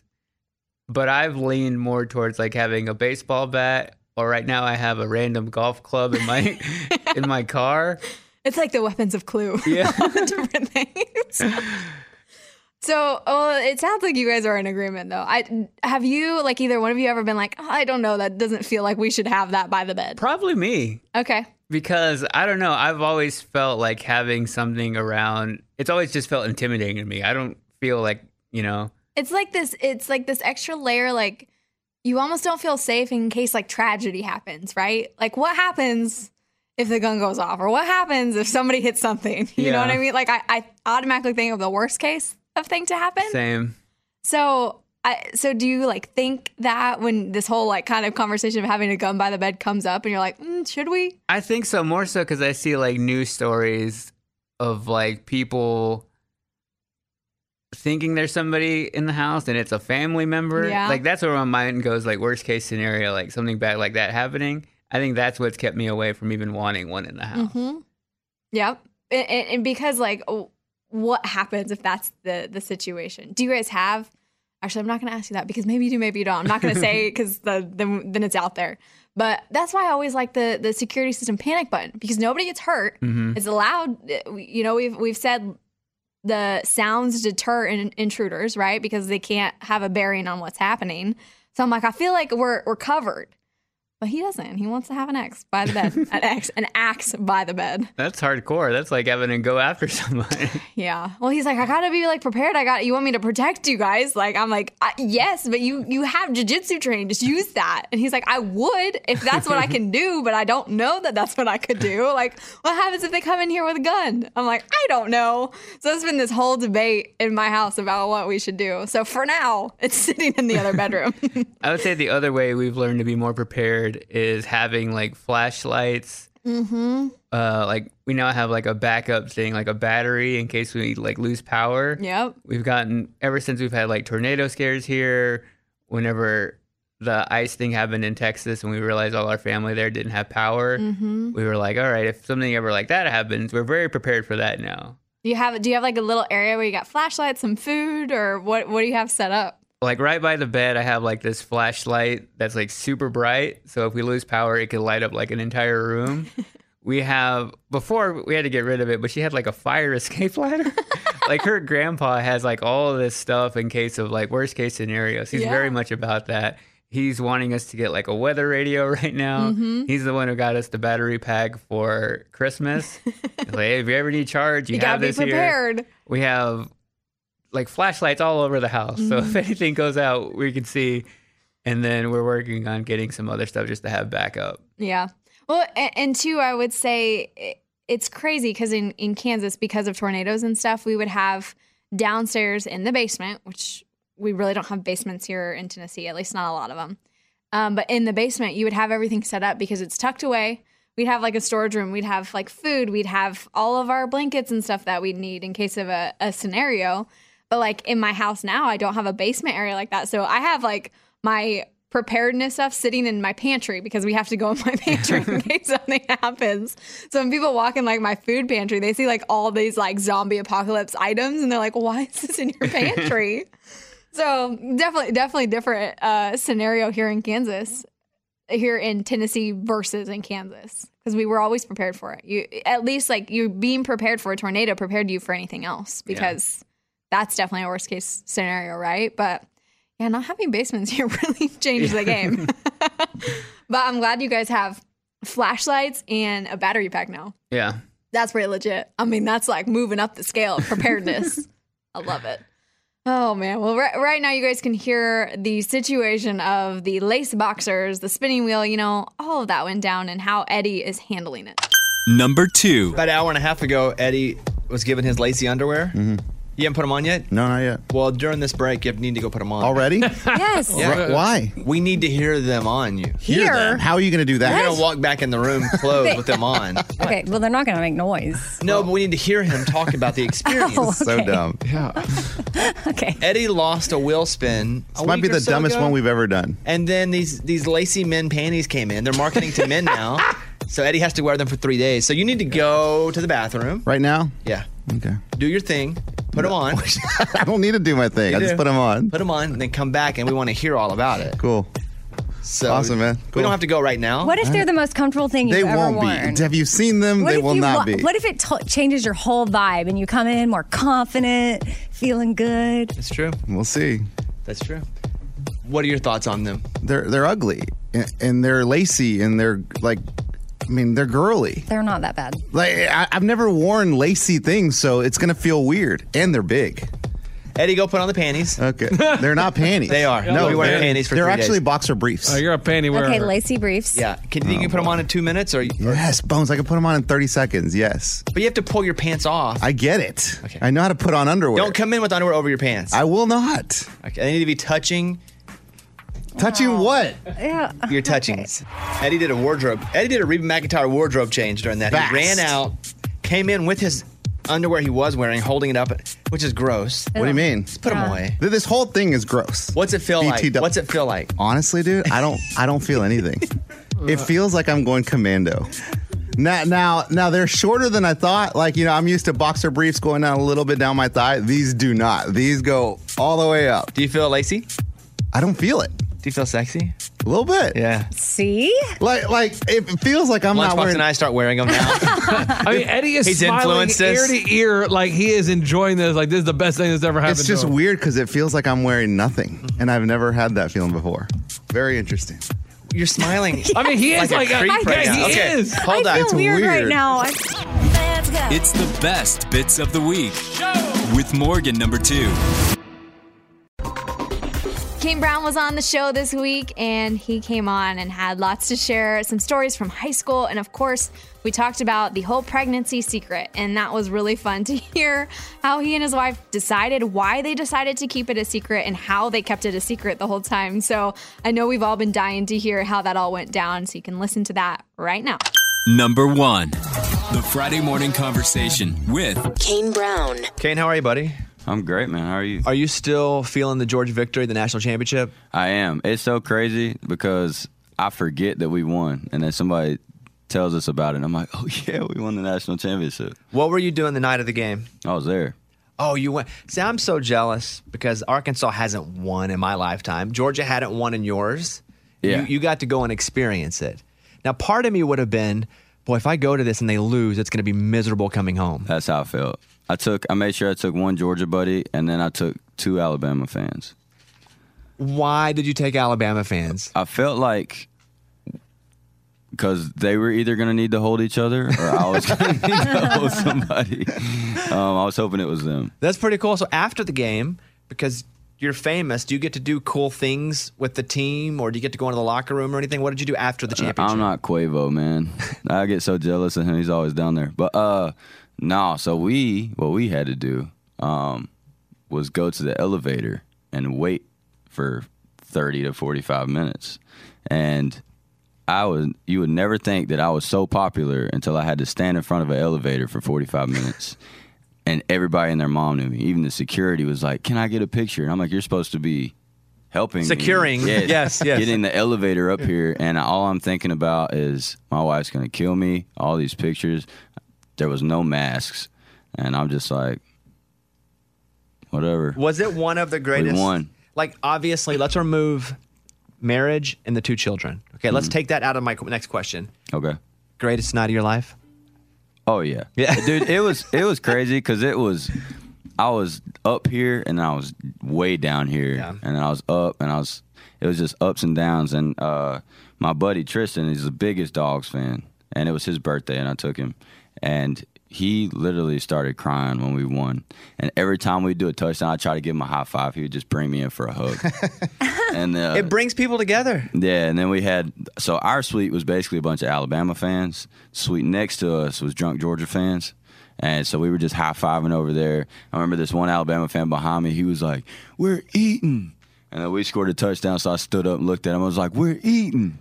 And it was just I was getting so I was about to fight somebody. it, was, it was crazy. I would imagine for most of the game, because I watched it obviously, Alabama was really going to win that thing for most of the game. I imagine it was a pretty rough game to sit through, but but also at the end, just so euphoric because you just won a championship. Yeah, it was it was scary. My security guard's Alabama fan, so I had to take him. And the SEC championship, I fired him at one point. Uh, For those that don't know, Alabama beat Georgia in the SEC championship, and then. So, were you a big athlete in high school? yeah, kind of. What'd you play? Football, basketball, baseball, and track. Did you go to a small school that allowed you to do all of that, or were- or did you go to a pretty big school and you just did Um, it all because you were good? Well, I went. I moved high school six times. Um, so each high school I went to, my first ones when I did all those. When I moved, uh, I played baseball and basketball. What was your best sport? Like, what were you the not what you love the most, but what were you the best at? I'd say baseball. What did you love most? Um, basketball. Do you still try to get out when you tour and play basketball at all? Yeah, that's why we're do- we're doing the um the NBA arenas. So because of COVID protocols, not all gyms will let you in, but most of them like have been letting us go and shoot and stuff like that. It's been cool. Can you still play a little bit? Um, what's crazy is uh, another reason I, I heard y'all talking to Granger the other day. Um, so when I when I've been playing basketball, I've noticed my knees would start to hurt, Oh. and then I'd walk upstairs and my knees would be hurting, and I was like, this ain't right. um, so now that I'm actually you know starting to kind of get back in shape, I'm interested to see how I'd be in an actual game now. Would you play any of those celebrity, uh, you know, uh, basketball games that are on that are on TV? Because there's some risk there. Yeah, Because if you well, suck, everybody's gonna have clips. I played. Uh, was it two years ago? I played. Um, and I didn't. You know me. I'm like the, the quiet guy, so I just sat on the bench. I didn't realize that you had to put yourself in the game. Oh, you're kidding. Oh no. So like everybody that, that was on the bench was like, I'm going in. I'm going in. I'm sitting here waiting for coach. I'm like, come on, coach, put me in. and and uh, so it, the WNBA player was actually she looked at me. She's like, Did, have you played? And I'm like, Nah, I'm just chilling. She was like, You're coming in with me. So I was like, Okay. And then after the game, when I got to play the last two minutes, the coach was like, You're defensive ace. I was like, You should have put me in, bro. Do you ever play with any of the guys here in town? Matt Stell plays a lot. Matt's a beast. He's a beast. He he yes, he's big. He's only and he's guy also has guard skills. one-on-one. Yeah, well, he um we played the other day. It was funny because I me and Matt's never really hung out, and uh we we were going to play basketball and. I'm I'm playing. I was like, man, I haven't played in so long. I'm gonna be terrible. Everybody's like, no, you'll be good. Well, anyway, there's this dude there that's like six seven. I didn't put two to two together, and uh, the ball is coming off the rim, and all I hear somebody say is, "No, Matt, no," and he just puts it back, like just a put back dunk, and then still didn't hit me, and I left, and I was like. Everybody told me Matt was good and he played college ball, and I was like, "Was that Matt Stell?" So I messaged him. He was like, "Yeah, bro, that was me," and I was like, "Gotcha." The equalizer with Matt, because Matt will come over to the house and play. We have a um, a, a court at the house. Is that we no dunks, and then we stop playing actual game. We now we play only shooting games. Now I can beat him. when we eliminated the dunks, and then we don't play where he can post up. Now I'm actually competitive. Yeah, he's definitely got post moves. Kane Brown is with us in studio right now. The song you and Chris Young did, I mean, that thing went number one and then just stayed. I mean, what a massive song Famous Friends was. It was amazing. I mean, kind of unexpected, and you can't really predict that for any song because not only was it a big song, like it just hung up there and it's still getting played all the time. Yeah, that song. Um, whenever Chris sent me that, it I immediately fell in love with it because I'm such a big, big Chris Young fan, and that reminded me of him whenever I was starting to learn his songs and do covers. So I told him off the bat, I was like, "Dude, this is a huge song." And then when he asked me to do it with him, I was like, "Of course." And um, of course, I leaked it to my fans, and then, and then I uh, I was like, "Yes, this definitely needs to be the next single." And then he ended up asking Sony, and they said, "Yeah." So it's been great for us. Yeah, it's been one of the. Will you play that at your shows? Yeah, so I usually that's when I, I bring like um, if athletes come that night or um, anybody that you know I usually bring them out. It's usually mascots. Uh, so like a like a literal mascot in a you know like a yeah, so we're doing the NBA arena. So usually like the the NBA uh, mascot or the uh, like the hockey mascot of the arena, like they'll come out, and then Chase Rice is on tour with us right now on Restless Road, so they'll come out with us, and I have a T-shirt gun, and I'm just like shooting T-shirts and stuff, and that's my favorite part. is the Uh, t-shirt gun. Oh yeah. If you shoot someone close range though, you could really hurt them. Those things are Chase strong. shot him in the chest, and he's like out there. Uh, I want to ask about the new baby because I did see that you guys it, you kept it secret. Mm-hmm. How long did you have that planned before you guys uh, before she got pregnant, or was that hey I'm pregnant, let's not tell anybody? No, I think she was uh she was already like four months pregnant, and then um we were like, when are we gonna announce it? And she was like, I kind of want to just keep it a secret because last time I'm not you know bashing anybody, but last time uh I sent a picture to my older brother and he put it on social media before we announced it, so everybody already knew about it and. It was kind of upsetting, so we were like, "We're just gonna." And our engagement, when I, you know, asked her to marry me, we did a video, just a regular video in the car, and people saw the ring on her finger. So they, our fans, announced that we were engaged. So it was like, we want this to to say that we're having our baby on our own terms. Uh, so Were you having to be strategic about pictures, videos, making It- sure nobody got a picture, it stuff was like that? crazy, man. I, I had to stay off social media because people were sending us stuff. So we had like bags that said Kodi on it. Um, you know, new bassinets that that Kingsley's too big for, and um, like we would do videos, we'd have to see what's in the background um, to make sure. You know, it was it was insane. So I was like, I'm just not gonna post. And then we would go out in public, she'd wear baggy clothes, but if you got close to her, you could kind of tell she had a belly. So if I saw a fan that I knew was to recognize me, I would like stand on that side of her, and I would have her pushing the stroller just to do whatever I could to like block her stomach. Yeah, Yeah. you know what I mean. How's uh, how's the second kid? What's the difference in one and two with your day to day life? Oh, the difference in my babies is um, one's way darker than the other. So that sounds. Oh, you're weird. talking physically. I no, that just that's one of my favorite things is like being biracial. My uh Kingsley's like looks just like Kate almost, and the other baby is like my complexion, but her face is darker than mine. It's crazy, but it's cool. I think they're gonna end up turning out to look like each other. But anyway, it's been it's been awesome having two kids. I've been on the road, um, so my wife will be able to answer that question more than me because she has both of them. But luckily, she has her mom there to help her, and then we of course have a night nurse. Um, but it's been crazy. It's uh, I got to bond with her really for the first time yesterday. Can Um, you go out? You talk about, you know, going places and, and even kind of covering for your wife at times, but can you go out and people not swarm you? Yeah, I mean, I feel like um, Can you have dinner? Can you just go, we're to go to dinner and not have 20 people come up to the table? Yeah, um, most of the time, especially in Nashville, I feel like Nashville people are really good about it, and I can't say no to them, but they're sweet about it. Um, but if you go out of town, that's when it kind of gets crazy, and then we'll usually just say, if you wait till we're done eating, I'll take a picture with everybody in here. I don't like to. I don't. I don't like to be the the person that somebody looks up to that leaves the building saying he's he's an ass. I don't know if I can say that, but he's that. Um, because I've had I've had that happen to me before. So I try and make everybody happy. What are the shoes you have on there? I don't recognize those. Uh, Patrick Mahomes. Uh, God. Are you guys are friends? Yeah. Yeah. Wh- how- how'd you guys hang out? Uh, man, I don't I don't remember uh, when or how we, we ended up linking up, but he uh, he came out to our show and when we were out in Kansas City, um, and then he's just been sending me stuff. He sent me his you know his Oakleys and his shoes and stuff like that. These these are my favorite ones he sent.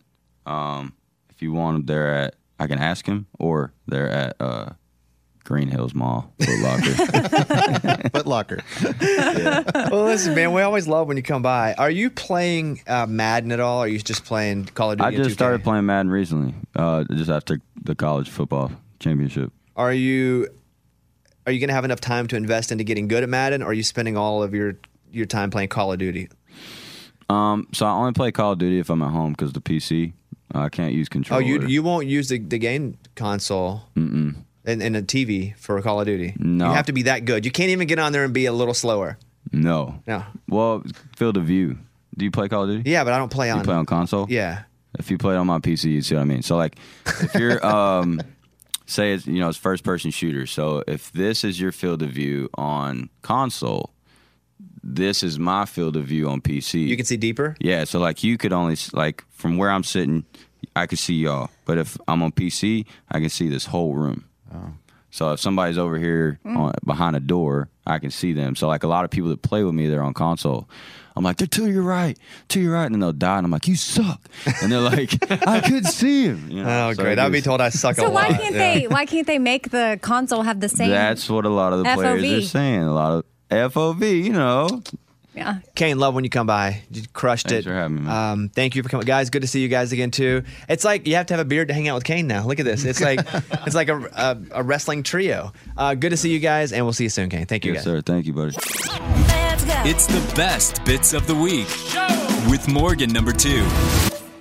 All right, that's it. I mean, Mike, we typed, we typed, we typed, we talked forever, and I love it because the mic that doesn't talk talks forever. We have a long podcast today. It's fun. I feel I feel pretty proud of this. We got therapy session, we got some laughs out, we talked about some food. I mean, everything, and definitely some TV shows and movies, which you talk about every Monday. Mhm. Tell the people where they can hear that. You can listen to Movie Mike's Movie Podcast every week. I have a movie topic that I explore. I'll do a spoiler free movie review. And then I also look at trailers of new movies. Yeah. So keep you in the know. It's really great. And sometimes you have interviews with people. Sometimes your wife comes on. Yeah, we talk about movies. Yep, all the things. So make sure you guys check that out. And what's your social media for people to follow you? At Mike Deestro, D E E S T R O, on everything. Yes, all the things. It keep it nice and simple for me. Yep. And I am at Web Girl Morgan. All the things. Trying to post more videos for y'all and do more things, but you know, also trying to have a life. It's very hard. That's a hard thing to do. It's a very hard thing to do. I'm also like, I've set a goal of making like one TikTok video a week. Oh yes, a week. Listen, I'm on like once a day, but I can't manage that. I'm trying to do one a week because I I don't know. I tried to do more than that at one point, and I get kind of tired and burnt out about it. So I was like, Mhm. if the goal is just one a week for my own personal one, sometimes some weeks I'll do two, maybe some weeks I do three. But as long as I can do one, that is kind of my goal. Yeah, you know what? Maybe I need to go on your goal because right now I'm like I do not have the the creative capacity to even come up with ideas at this point. It's hard to do the show, do this Mhm. podcast, do video. Yeah. Listen, I have a random note section in my phone of random ideas I've come up with that are like half ideas. Like I gotta finish them. I just haven't gotten through finishing them. So yeah, that that's fun. So uh, at Webgirl Morgan on all the things, at Mike Deestro on all the things, and thanks for hanging out with me for a little bit. Thanks for letting me hang out. I'm sorry it was so long, and we're also in the very hot room of our studio, like the hottest one that's here, I think. Um, but yeah, thanks guys. It was so fun to sit here and talk with Mike about all of our favorite things, and even a little bit of therapy for me. That was a change of pace. so, bye y'all. Bobby Bones. The Bobby Bones Show.